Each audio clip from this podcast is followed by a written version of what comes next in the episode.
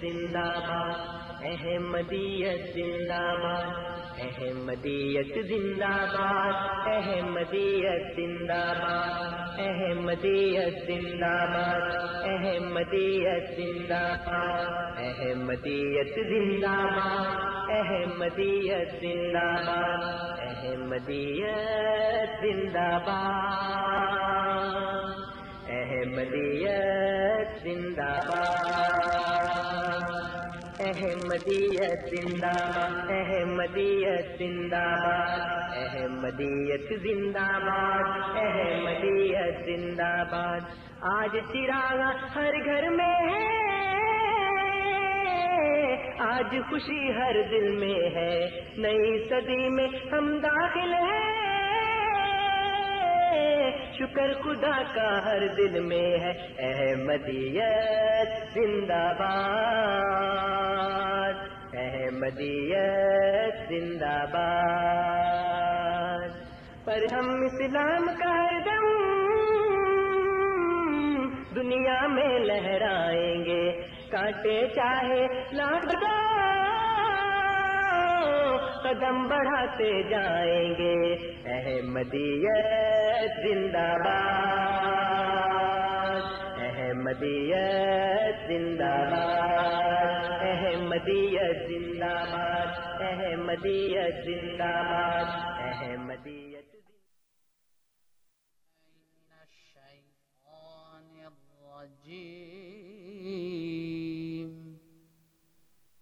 محمد۔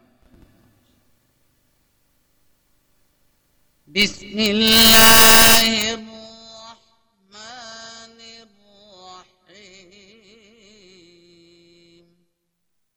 اللہ کے نام کے ساتھ جو بے انتہا رحم کرنے والا بن مانگے دینے والا اور بار بار رحم کرنے والا ہے۔ الذين كفروا وصدوا عن سبيل الله أضل أعمالهم. وہ لوگ جنہوں نے کفر کیا اور اللہ کی راہ سے روکا اس نے ان کے اعمال ضائع کر دیے۔ والذين آمنوا وعملوا الصالحات وآمنوا بما نزل وآمنوا بما نزل على محمد وهو الحق من ربهم كفر عنهم كفر عنهم سيئاتهم وأصلح بالهم وہ لوگ جو ایمان لائے اور نیک اعمال بجا لائے اور اس پر ایمان لائے جو محمد پر اتارا گیا، اور وہی ان کے رب کی طرف سے کامل سچائی ہے، ان کے عیوب کو وہ دور کر دے گا اور ان کا حال درست کر دے گا۔ ذلك بأن الذين كفروا اتبعوا الباطل وأن الذين آمنوا وأن الذين آمنوا اتبعوا الحق من ربهم كذلك يضرب الله للناس أمثالهم یہ اس لیے ہوگا کہ وہ جنہوں نے کفر کیا، انہوں نے جھوٹ کی پیروی کی۔ اور وہ جو ایمان لائے، انہوں نے اپنے رب کی طرف سے آنے والے حق کی پیروی کی۔ اسی طرح اللہ لوگوں کے سامنے ان کی مثالیں بیان کرتا ہے۔ فإذا لقيتم الذين كفروا فضرب الرقاب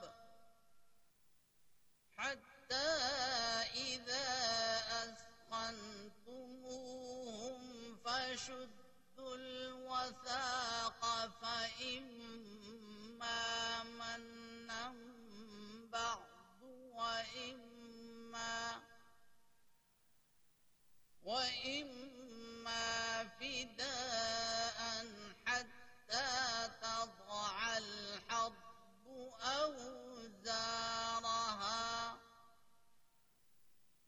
ذلك ولو يشاء الله لانتصر منهم ولكن ولكن ليبلو بعضكم ببعض والذين قتلوا في سبيل الله فلن يضل أعمالهم.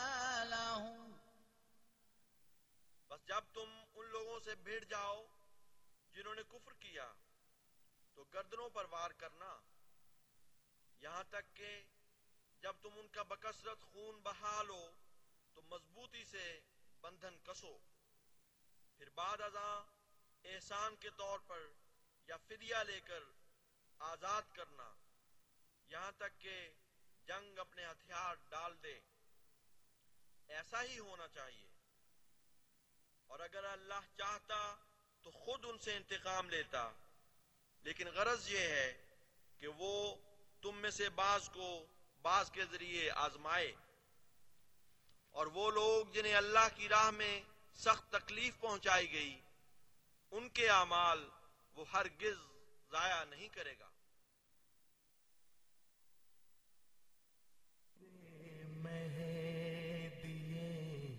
آخر زمان ہے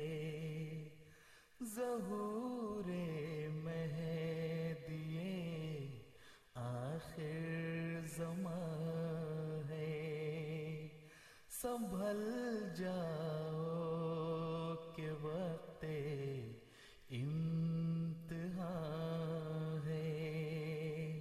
سنبھل جاؤ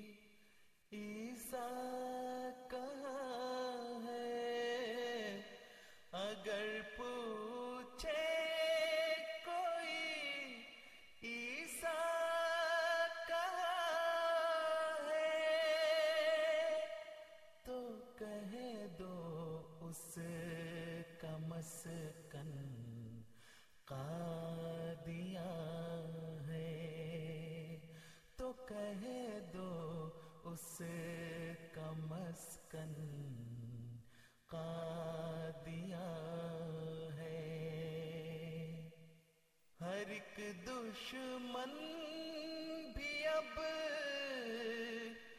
رتب ہے۔ ہر ایک دشمن بھی اب رت رتب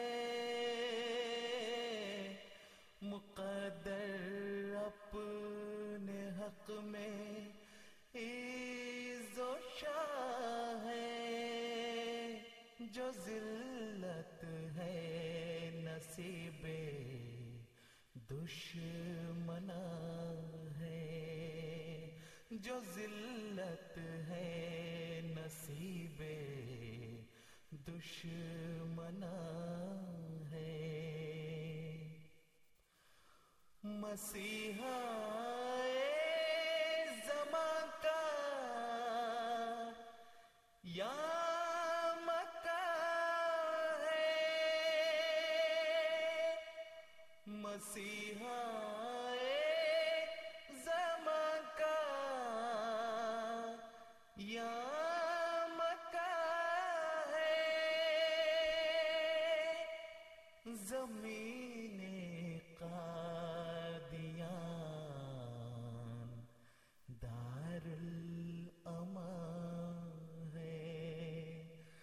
زمین قادیان دار الامان ہے۔ فدا تجھ پہ مسیحا میری جان ہے۔ فدا تجھ پہ مسیحا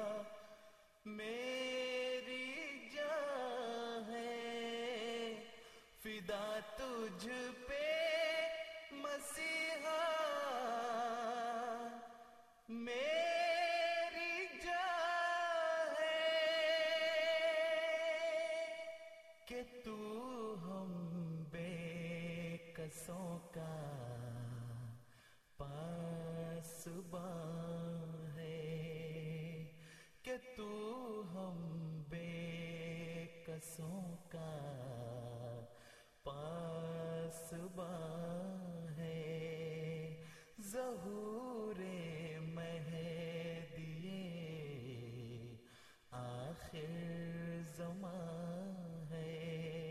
سنبھل جاؤ کہ وقت امتحان ہے۔ مسیحا سے کوئی کہہ دو یہ جا کر۔ مسیحا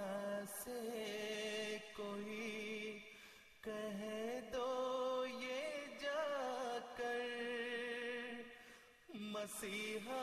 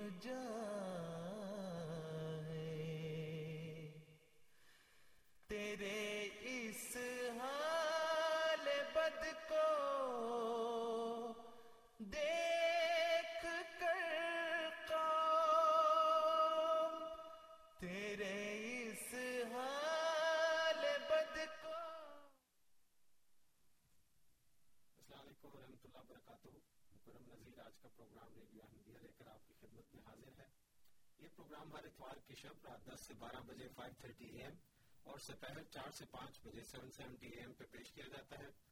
اس پروگرام کا مقصد اپنے سامعین کو اسلام اور احمدیت سے متعارف کروانا اور اسی طرح آپ کے سوالات کے جوابات دینا۔ یہ جوابات ہماری جماعت سے مختلف علماء ہمارے پروگرام میں تشریف لا کر دیتے ہیں۔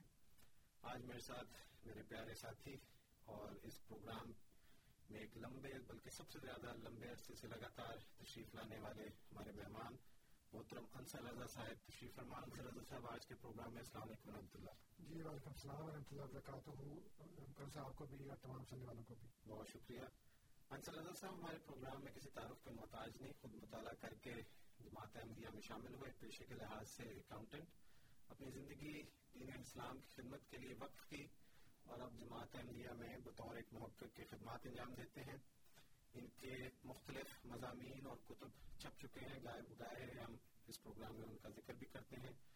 ہمارے ساتھ پروگرام میں تشریف لاتے ہیں، صداقت مسیح محمد علیہ السلاۃ السلام کے موضوع کو لے کر اور اس حوالے سے آپ کے سوالات کے جوابات دیتے ہیں۔ ہمارے پروگرام کا طریق ایسے ہے کہ پہلے یہ اپنے افتتاحی کلمات کہتے ہیں، اس دوران ہم آپ کی کالز نہیں لیتے، لیکن آپ کو دعوت ہے کہ آپ ای میل کے ذریعے اپنے سوال ہمارے پروگرام میں شامل کیجیے۔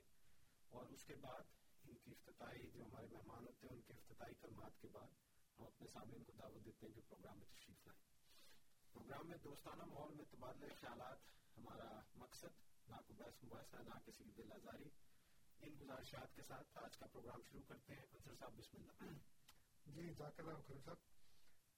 آج جو بات میں نے اپنے سامعین کے سامنے رکھنی ہے، وہ دجال کے بارے میں ہے۔ جیسے کہ ہم نے کچھ عرصے سے شروع کیا ہوا ہے پروگرام اس میں مختلف جو پیش گوئیاں ہیں جو علامات ہیں امام مہدی اور مسیح علیہ السلاط اسلام کے بارے میں اس سلسلے میں ہم نے اپنے سامعین کو یہ بتایا تھا کہ جو پیش گوئیاں اور علامات ہوتی ہیں وہ ظاہری طور پر پوری نہیں ہوتی بلکہ وہ استارے کے رنگ میں ہوتی ہیں تمثیل کے رنگ میں ہوتی ہیں کیونکہ ان کا بنیادی تعلق جو ہے وہ ایمان کے ساتھ ہے اور ایمان جو ہے وہ بالغیب ہی قبول کیا جاتا ہے۔ ظاہری چیز کے اوپر ایمان لانا اللہ تعالیٰ کو اور اس کے رسول کو قابل قبول نہیں ہے۔ اس بات کا ذکر قرآن کریم میں بھی ہے، اس بات کا ذکر حدیث میں بھی ہے، میں نے بتایا بھی تھا کہ اللہ تعالیٰ فرماتا ہے کہ جس دن سب نشانیاں ظاہر کر دی جائیں گی، اس دن ایمان لانا قبول نہیں کیا جائے گا۔ اور اسی طرح حدیث میں بتایا کہ ایک وقت آئے گا کہ جب سورج مغرب سے طلوع ہوگا اور اس روز جو ایمان لائے گا اس کا ایمان لانا اس کو فائدہ نہیں دے گا۔ تو یہ ایک بنیادی بات ہے کہ ایمان اصل میں بالغیب ہی ہے۔ اور انسان کو جو خدا نے عقل اور فہم عطا فرمائی ہے، اس سے وہ غور کر کے، اس کو استعمال کر کے پھر اس بات کا فیصلہ کرتا ہے کہ قرآن اور حدیث کے مطابق کون سی بات درست ہے اور کون سی بات غلط ہے۔ دجال کے بارے میں بھی جو میں آج آپ کے اپنے سامنے کے سامنے باتیں رکھوں گا۔ وہ بھی قرآن اور حدیث کی روشنی میں ہوں گی۔ اس میں ہماری اپنی کوئی انٹرپریشن نہیں ہے۔ اور اپنے سامعین کے سامنے میں یہ بات رکھوں گا اور وہ خود فیصلہ کریں گے کہ جو میں بات کہہ رہا ہوں، وہ ان کی عقل کے مطابق ہے یا قرآن اور حدیث کے مطابق ہے یا نہیں ہے۔ تو سب سے پہلے جو لفظ دجال ہے، اس کو میں عرض کرتا ہوں کہ کا مطلب کیا ہے اور کس مادے سے، کس مصدر سے، کس روٹ سے یہ لفظ ہے وہ نکلا ہے؟ دجال اصل میں نکلا ہے دجل سے۔ جی۔ اور دجل کا مطلب ہے جھوٹ بولنا، دھوکہ دینا ملما کاری کرنا۔ ملما کاری کہتے ہیں کہ آپ پیتل کے اوپر سونے کا پانی چڑھا دیں اور آپ اس کو سونا کر کے بیچ دیں یہ ہوتی ہے ملما کاری یا جو بڑی عمر کے حضرات ہیں چالیس سال سے زیادہ جنہوں نے اپنا بچپن پاکستان میں گزارا ہے، یا ہندوستان میں۔ ہمارے گھروں میں تانبے کے برتن ہوا کرتے تھے۔ تو کچھ عرصے کے بعد گلی میں ایک آدمی آیا کرتا تھا جو برتن کلی کرتا تھا۔ تو اس کے پاس وہ چھوٹی سی ایک چیز ہوتی تھی، اس کو ملتا تھا اور وہ پورا برتن جو ہے وہ سفید ہو جایا کرتا تھا۔ تو ہوتا وہ تانبے کا تھا، لیکن وہ میلا ہونے کا باعث اس کو پھر کلی کرتے تھے، پھر وہ ٹھیک ہو جاتا۔ اس کو کہتے ہیں میں لمبا کلی کرنا وہ اس کو وہ دکھانا جو وہ نہیں ہے۔ تو دجال کا مطلب یہ ہے کہ وہ آپ کو وہ دکھائے گا جو اصل میں وہ چیز نہیں ہے۔ وہ ہوتا ہوا دکھائے گا جو نہیں ہو رہا۔ اور جو نہیں، جو ہو رہا ہے وہ آپ کی آنکھوں سے لاپ کر دے گا اور آپ کو لگے گا کچھ بھی نہیں ہو رہا۔ حالانکہ بہت کچھ ہو رہا ہوگا۔ اس کی تفصیل میں میں اس وقت نہیں جاتا، لیکن اس فتنے کے بارے میں نبی کرم صلی اللہ علیہ وسلم نے بیان فرمایا، آپ کہتے ہیں کہ حضرت نور علیہ السلام سے لے کر آج تک کوئی نبی ایسا نہیں گزرا جس نے اپنی اپنی قوم کو اس فتنے سے نہ ڈرایا ہو۔ اور یہ اتنا عظیم الشان فتنہ ہے، عظیم الشان سے مراد کہ بہت زیادہ خطرناک ہے۔ اور ہر نبی کو یہ خوف ہوتا تھا کہ وہ ہمارے دور میں نہ نکل آئے۔ چنانچہ اس کو وارن کرتے تھے کہ یہ آپ نے اس سے اس سے بچ کے رہنا ہے۔ جب بھی آئے اور اس کے احتیاطی تدابیر اور اس کی حفاظت کے طریقے وہ بتایا کرتے تھے۔ چنانچہ آپ فرماتے ہیں کہ میں بھی تمہیں اس سے ڈراتا ہوں اس سے وارن کرتا ہوں۔ اب یہ تو ہے حدیث کی بات۔ جب ہم قرآن کریم پڑھتے ہیں تو ہمیں اس میں لفظ دجال کہیں نظر نہیں آتا۔ تو اب مسئلہ یہ ہے کہ حضور صلی اللہ علیہ وآلہ وسلم فرما رہے ہیں کہ اتنا بڑا فتنہ ہے کہ ہر نبی نے اپنی قوم کو اس سے ڈرایا تو حیرت کی بات نہیں ہوگی کہ فتنہ اتنا بڑا ہو کہ ہر نبی ڈراتا ہو اور وہ دنیا کی سب سے کامل کتاب کے اندر اس کا ذکر نہ ہو۔ یہ بڑی عجیب سی بات لگتی ہے۔ لیکن ایسی بات نہیں ہے۔ اللہ تعالیٰ نے جو یہ کامل شریعت نازل کی ہے، اس میں اس کا ذکر کیا ہے۔ لیکن نام یہ نہیں لیا۔ حضرت صلی اللہ علیہ وسلم فرماتے ہیں کہ سب سے بڑا فتنہ دجال کا ہے۔ اور ہم قرآن کریم دیکھتے ہیں کہ اس میں سب سے بڑا فتنہ کسے قرار دیا گیا ہے۔ یہ بڑی سوچنے کی بات ہے، جس میں میں اپنے سامنے فیض کروں گا کہ نہایت غور سے اس بات کو سنیں۔ اللہ کا رسول صلی اللہ علیہ وسلم یہ فرما رہے ہیں کہ دجال کا فتنہ سب سے بڑا اور سب سے خطرناک فتنہ ہے اور ہر نبی نے اپنی اپنی قوم کو اس سے ڈرایا ہے۔ میں بھی ہوں لیکن قرآن کریم میں دجال کا ذکر نہیں ہے۔ تو ہم یہ دیکھتے ہیں کہ یہ کیسے ہو سکتا ہے کہ اتنا بڑا فتنہ ہو اور اس کی کامل ترین کتاب کے اندر اس کا ذکر نہ ہو۔ تو جب ہم نے دیکھا کہ قرآن کریم سب سے بڑا فتنہ کس، کسے قرار دے رہا ہے، تو سورہ مریم جو انیس نمبر کی صورت ہے، اس کی آیات نمبر اکانوے بانوے کے اندر اللہ تعالیٰ یہ فرماتا ہے کہ تقاد السماوات ہو يتفتر نہ منہ وتنشق الارض وتخر الجبال حدا ان دعوا للرحمن ولدا قریب ہے کہ آسمان پھٹ پڑے اور زمین بھی پھٹ جائے اور پہاڑ گر جائیں، اس بات سے کہ رحمان کا کوئی بیٹا ہے۔ یعنی جو سب سے خطرناک فتنہ اللہ تعالیٰ نے قرار دیا ہے، وہ خدا کا بیٹا بنانا ہے۔ اس کا مطلب یہ ہے کہ حدیث جسے دجال کا فتنہ کہہ رہی ہے، قرآن کریم اس کو عیسائیت کا فتنہ کہہ رہا ہے۔ گویا عیسائیت کا فتنہ اتنا بڑا فتنہ ہے کہ ہر نبی نے اپنی اپنی قوم کو ڈرایا کہ ایسا نہ ہو کہ تمہارے زمانے میں کوئی یہ کہنے والا پیدا ہو جائے کہ خدا کا بیٹا ہے۔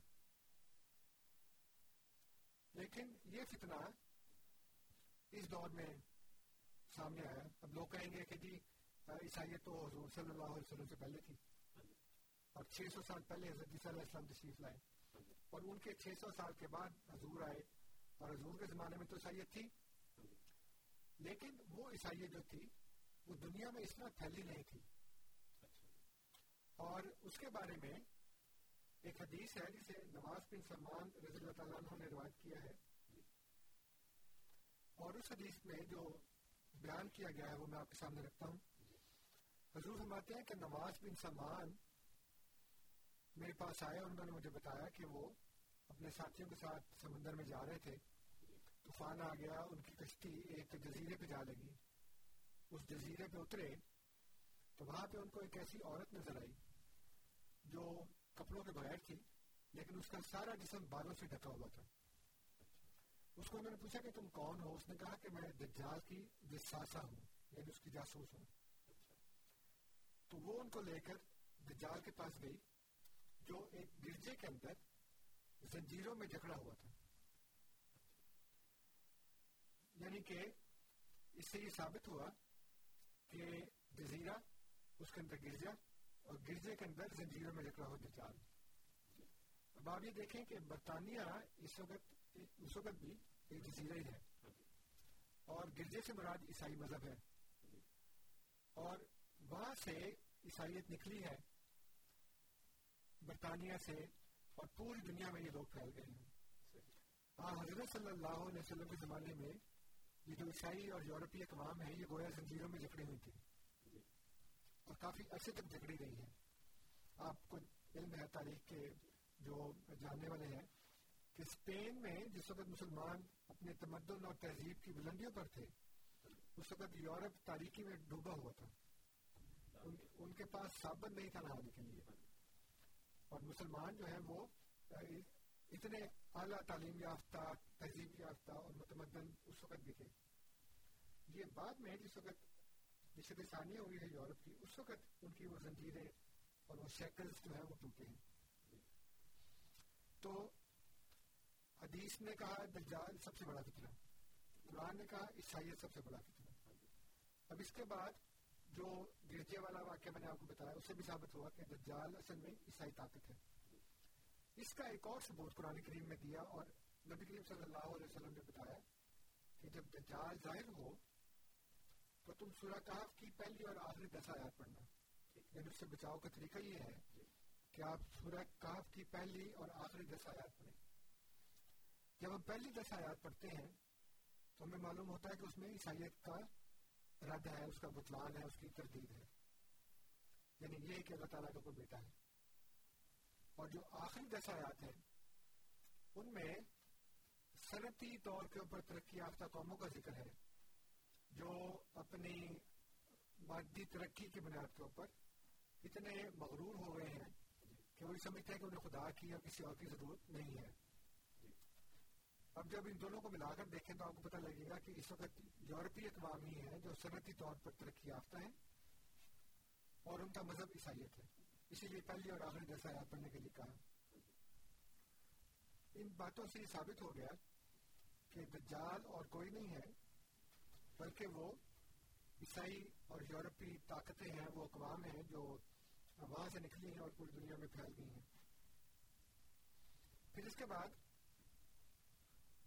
اگر وہ جو دجال ہے، وہ ایک شخص ہے، جیسے کہ آج حضور صلی اللہ علیہ وسلم نے فرمایا کہ دجال زنجیروں میں جکڑا ہوا ہے، اور ظاہری طور پر اس کے معنی لینے کی وجہ سے ہمارے غیر احمدی مسلمان بھائی جو ہیں اور بہنیں جو ہیں، وہ یہ سمجھتے ہیں کہ دجال ایک انسان ہے، ایک آدمی کا نام دجال ہے۔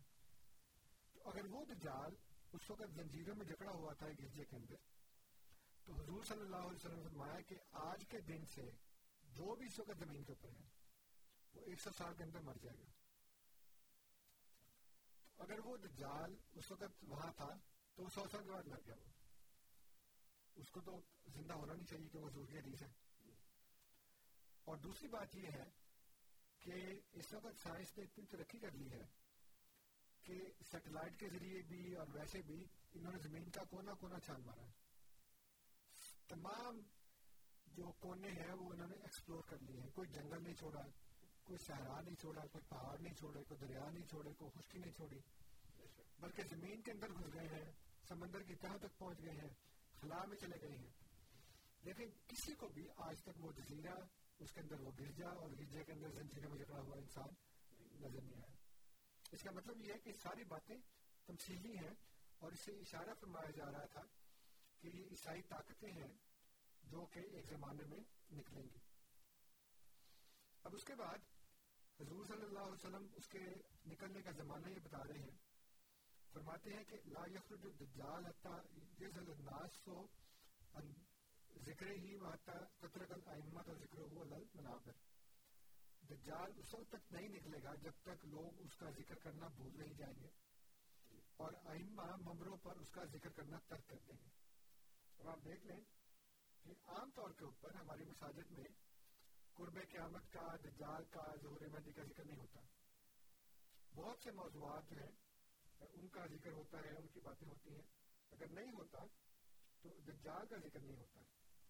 اس کے بارے میں ایک عرصہ ہو گیا لوگوں نے اس کا ذکر کرنا بند کر دیا ہوا ہے۔ تو یہ ایک جو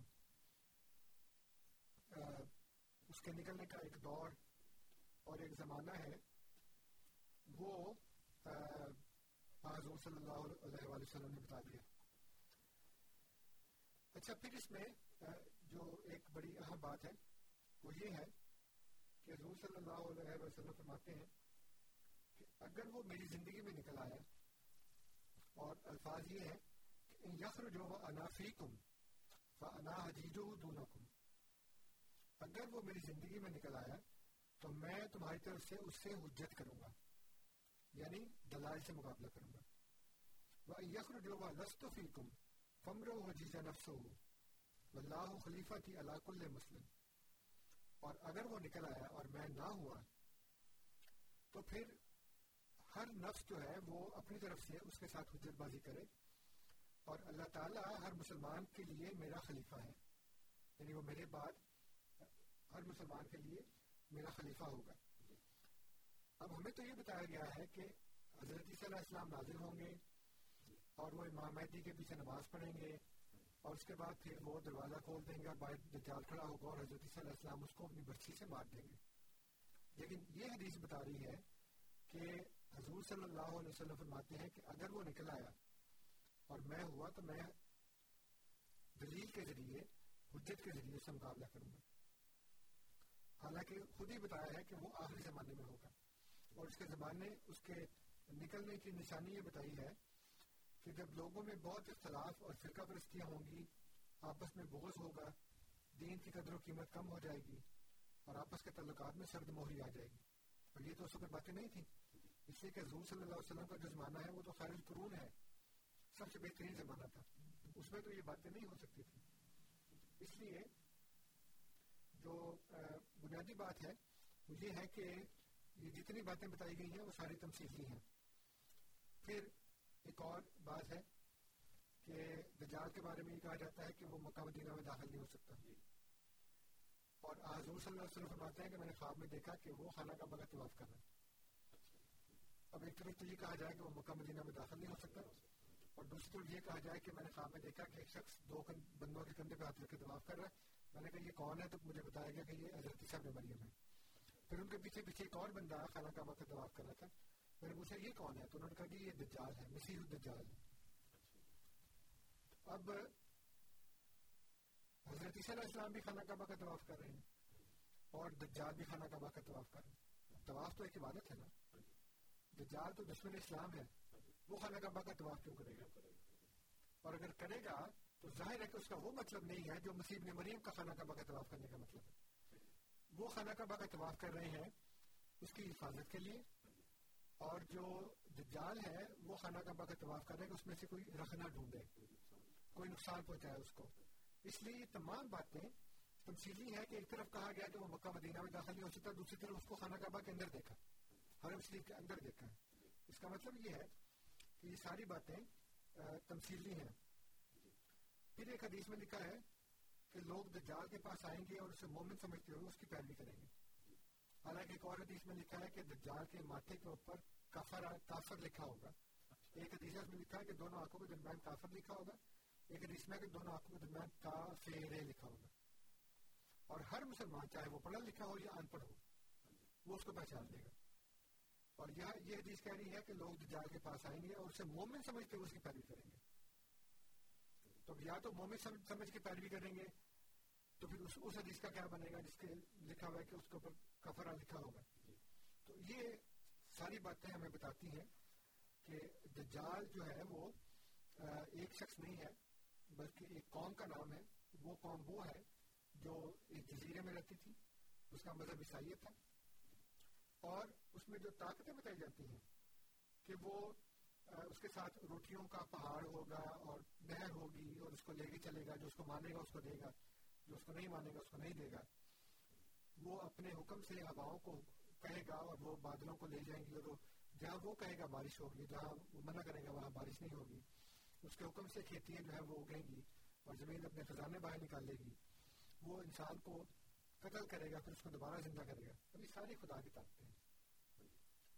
اور اللہ تعالیٰ نے فرمایا کہ جب اللہ تعالیٰ کسی بات کا فیصلہ کرتا ہے تو اس کو کہتا ہے، کن فیکون ہاں لیکن یہ ساری باتیں آپ دجال میں ثابت کر رہے ہیں۔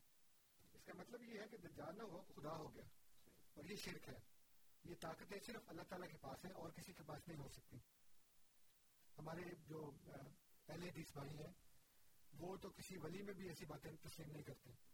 وہ کہتے ہیں، یہ شرک ہو گیا۔ مثلا ہمارے جو سنی بھائی ہیں وہ یہ کہتے ہیں کہ حضرت شیخ عبد القادر جلانی رحمۃ اللہ علیہ نے بارہ برس کے بعد ایک ڈوبی کشتی نکال دی۔ اور پھر وہ یہ کہتے ہیں کہ ایک دفعہ آپ کے ایک مرید کا بیٹا مر گیا۔ تو روتا ہوا آپ کے پاس آیا کہنے کا جی وہ تو میرا بیٹا مر گیا۔ آپ نے فوراً پرواز کی اور ملک الموت کے پیچھے گئے۔ اور اس کو پکڑ لیا۔ قرآن کہ وہ میرے مریض کا بیٹا ہے تو مجھے اس کی روح کو بس کرے چھوڑو اس کو۔ اس نے کہا جی میں تو اللہ کے کب سے لے کے آیا میں تو نہیں چھوڑ سکتا۔ تو وہاں پہ کشتی شروع ہو گئی اور میں اس کے ہاتھ سے روحوں کا سارا تھیلا چھین لیا۔ اور تھیلا چھین کے تو اس کو کھول دے جتنے لوگ مرے تھے سب روح آزاد کر دی اور اس دوران دینگا مشتی میں انہوں نے شیخ عبداللہ جلانی نے ملک الموت کے موقع پر مکہ مارا اس کی آنکھ نکل گئی تو وہ روتا ہوا اللہ کے پاس گیا کہ اللہ میاں تو میری آنکھ نکال دی انہوں نے۔ تو میں نے کہا تمہیں کہا تھا کس نے کہ تم سے چھیڑ چھاڑ کرو۔ تو کہہ رہا تھا کہ چھوڑ دو تو چھوڑ دی گرام سے پہلے۔ ابھی تو چھوڑ کے آئے گا ہمارے اہل حدیث بھائی ان باتوں کے اوپر ہنستے ہیں۔ اور میں یہ نہیں کہہ رہا کہ یہ واقعہ درست ہے یا غلط ہے میں یہ کہہ رہا ہوں کہ آپ ایک مسلمان ولی میں ایسی کرامتیں نہیں مانتے لیکن خدا کے دشمن بھی ساری کرامتیں مان لیتے ہیں۔ اور ان کو کہتے ہیں جی کہ وہ حکم کرے گا تو بارش ہوگی وہ حکم کرے گا تو بارش نہیں ہوگی وہ بندہ زندہ کر دے گا پہلے مارے گا پھر اسی بندے کو مار کے زندہ کرے گا۔ حالانکہ اللہ تعالیٰ فرماتے ہیں کہ جو دفعہ مر جاتا ہے وہ دوبارہ زندہ نہیں ہوگا قیامت تک۔ تو یہ ساری باتیں اس, اس میں بہت سی تفصیل طلب اور باتیں ہیں۔ جو نشانیاں ہیں دجال کی، وہ کیا کیا کرے گا؟ وہ بھی اگر ہم بات کرنا شروع کریں تو میرے خیال دو گھنٹے اس میں لگ جائیں گے سارے۔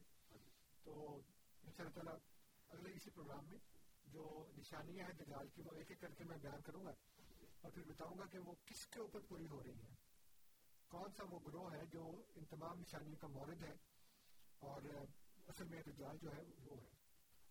جزاک اللہ، آپ سن رہے پروگرام ریڈیو احمدیہ جس میں آج ہمارے ساتھ محترم انصر رضا صاحب تشریف فرما آپ کے سوالات کے جوابات لے کے سامعین آپ کو دعوت ہمارے پروگرام میں تشریف لائیے four one six four one zero six five two two four one six four one zero six five two two internet کا پتہ Voice of Islam dot C A Voice of Islam dot C A ذریعہ ای میل سوال پسند بھیجنا پسند کریں تو ہمارا پتا کیو اے یعنی question answer at Voice of Islam dot C A Q A یعنی question answer at Voice of Islam dot C A programme میں چند ای میل ہیں، کوئی ہمارے ساتھ امین صاحب لائن پہ ہیں پہلے ان کی کال لیتے ہیں پھر انشاءاللہ ای میل کی طرف بھی آتے ہیں۔ امین صاحب آج کے پروگرام میں السلام علیکم۔ جی وعلیکم۔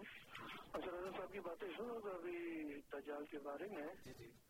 تو بار بار یہ وہ ریپیٹ کر رہے ہیں کہ یہ تمثیلی ہے تمثیلی ہے حالانکہ اتنٹک حدیث ہیں اتنی ساری دجال کے بارے میں۔ اور انہوں نے یہ بھی بتایا کہ کافر لکھا ہوگا ایک آنکھ ہوگی اس کی پیشانی پہ۔ یہ سب کچھ یہ جو کچھ بھی کرے گا سب اللہ کے حکم سے کرے گا۔ اس لیے جب اللہ ایک اپنے مطلب یہ آخری زمانے میں جب نفسا نفسی کا دور ہوگا وہاں ایمان ایمان پہچانے جائیں گے۔ جی۔ اور دوسرا یہ ہے کہ عیسیٰ علیہ السلام کے ہاتھوں قتل ہونا بھی حدیث ہے۔ جی۔ تو اب یہ عیسیٰ علیہ السلام کے ہاتھوں قتل ہونا اور اس کا پانی اتنا پی جانا اتنی روٹیاں کھا جانا تب یہ ایک وجود ہی کر سکتا ہے نا۔ جی۔ اور دوسرا یہ اب بار بار یہ کہہ رہے تھے ریپیٹ کر رہے تھے کہ تمثیلی ہے تمثیلی ہے۔ تو یہ میرے خیال میں تمثیلی نہیں ہے۔ آپ کتابیں اور پڑھ رہے ہیں ماشاء اللہ اتنی ساری کتابیں اور بھی پڑھتے ہیں تو تھوڑا اور پڑھیے اگلے ہفتے تک۔ تو آپ کو سارا پتہ چلے گا انشاءاللہ کہ یہ سارا جو ہے نا آنے والے وقتوں میں سارا حقیقت بن کے آئے گا کیونکہ یہ ساری اللہ کے نبی صلی اللہ علیہ وسلم نے بتائی باتیں جی بہت شکریہ تبصرہ ہے سوال تو اس کے اوپر میں تبصرے پہ تبصرے کر سکتا ہوں کہ جو میں نے باتیں بتائی ہیں جو متضاد ہیں اور جو میں نے عرض کیا ہے کہ ایک طرف تو یہ کہا جا رہا ہے کہ لوگ دجال کے پاس آئیں گے اور اسے مومن سمجھ کے اس کی پیروی کریں گے اور دوسری حدیث ہے کہ اس کے ماتھے میں کافر لکھا ہوگا اور ہر پڑھا اور لکھا اور ان پڑھ مسلمان اس کو پڑھ کر پہچان لے گا تو ان دونوں باتوں میں تطبیق کیسے ہوگی یہ مجھے سمجھ نہیں آ رہی اگر یہ تمثیل نہیں ہے تو کیونکہ ایک ہی شخص ہے اس کو اس کا مطلب یہ کہا جائے کہ سب پہچان لیں گے اس کو مومن جو ہے چاہے وہ پڑھے لکھے ہوں یا ان پڑھ ہوں اور دوسری طرف یہ کہا جا رہا ہے کہ مومن اس کے پاس آئیں گے اور اس کو مومن سمجھتے اس کی پیروی کریں گے۔ اور پھر یہ لکھا ہے کہ اگر وہ میری زندگی میں نکل آیا تو میں اس کے ساتھ حجت کروں گا۔ اور اگر میں نہ ہوا تو ہر مسلمان اپنے اپنے طور کے اوپر سے حجت بازی کرے۔ اور اللہ تعالیٰ میرا خلیفہ ہے مسلمان کے لیے۔ دوسری طرف یہ کہا جا رہا ہے کہ اس کو مانیں گے۔ تو یہ تجربات ایسے ہیں جو جن کے اوپر اگر وہ خود اور کتابیں پڑھیں گے تو شاید ان کو بھی سمجھ آتا ہے۔ جزاک اللہ ہمارے ساتھ شبانہ صاحبہ ہیں شبانہ صاحبہ السلام علیکم۔ وعلیکم السلام السلام علیکم جی کیا حال ہے؟ جی اچھا میں سب باتیں سن رہی تھی بہت اچھا پروگرام تھا اور ہر چیز تھی بالکل صحیح کہہ رہے تھے اور میری طرف سے اللہ کی مدد اللہ حافظ۔ بہت شکریہ شبانہ صاحب آپ کا۔ ایک کا اچھا صاحب آج کا پہلا سوال آپ کے سامنے میں رکھتا ہوں، یہ ای میل کے ذریعے ہمیں سوال موصول ہوا ہے ملک صاحب سے۔ ملک صاحب نے وہ لکھتے ہیں کہ قبر میں منکر نکیر سے یہ انہوں نے رومنی اردو میں لکھا ہے بعض بار پڑھنا تھوڑا مشکل ہو جاتا ہے۔ قبر پر قبر پر منکر نکیر کا سوال کا جواب میں مرزا صاحب کا نام لیں گے مرزائی یا محمد صلی اللہ علیہ وسلم کا۔ اگر قبر میں ان کو نبی نہیں مانتے تو اب اس بات پر کیوں بحث کرتے ہیں؟ اگر نبی ہے تو مانے مانے نہ ان کو منکر نکیر کے جواب میں ملک صاحب کا سوال۔ تو ان کو کیسے پتہ لگا کہ کس کا نام لیتے ہیں، کس کا نہیں نام لیتے ہیں وہ کیا ہے قبر سے مطلب مفروضہ ہے نا؟ ہاں جی۔ کہ کس کا نام لیں گے، کس کا نام نہیں لیں گے؟ ہاں جی۔ اور اصل بات یہ ہے کہ مرزا صاحب علیہ السلام جو ہے وہ تو اپنی نبوت تو منوانے نہیں آئے۔ وہ تو اس لیے تشریف لائے تھے کہ حضور صلی اللہ علیہ وسلم کی نبوت کو اور اسلام کو اور قرآن کریم کو پوری دنیا میں اس کی اشاعت کریں۔ اور جیسے میں نے پہلے بھی بتایا تھا کہ حضور نے فرمایا کہ میں مسلمانوں کو مسلمان کرنے آیا ہوں۔ جیسے وہ پچھلے بتایا تھا نا کہ تبلیغ جماعت والے بھی کہتے ہیں کہ مسلمان جو ہے وہ مسلمان بن جائے اس میں مسلمان ہی نہیں ہے تو ہمارا مقصد بھی حضور صلی اللہ علیہ وسلم کی نبوت کو تسلیم کروانا ہے۔ اس لیے جو مسلمان تمام ولیوں کو مانتے ہیں، تو وہ پھر کس کا نام لیں گے؟ حضور صلی اللہ علیہ وسلم کا نام لیں گے اس سے پوچھا جائے گا کہ تم دادا صاحب کو مانتے ہو کہ نہیں؟ یا شیخ عبد القادر جیلانی کو مانتے ہو کہ نہیں؟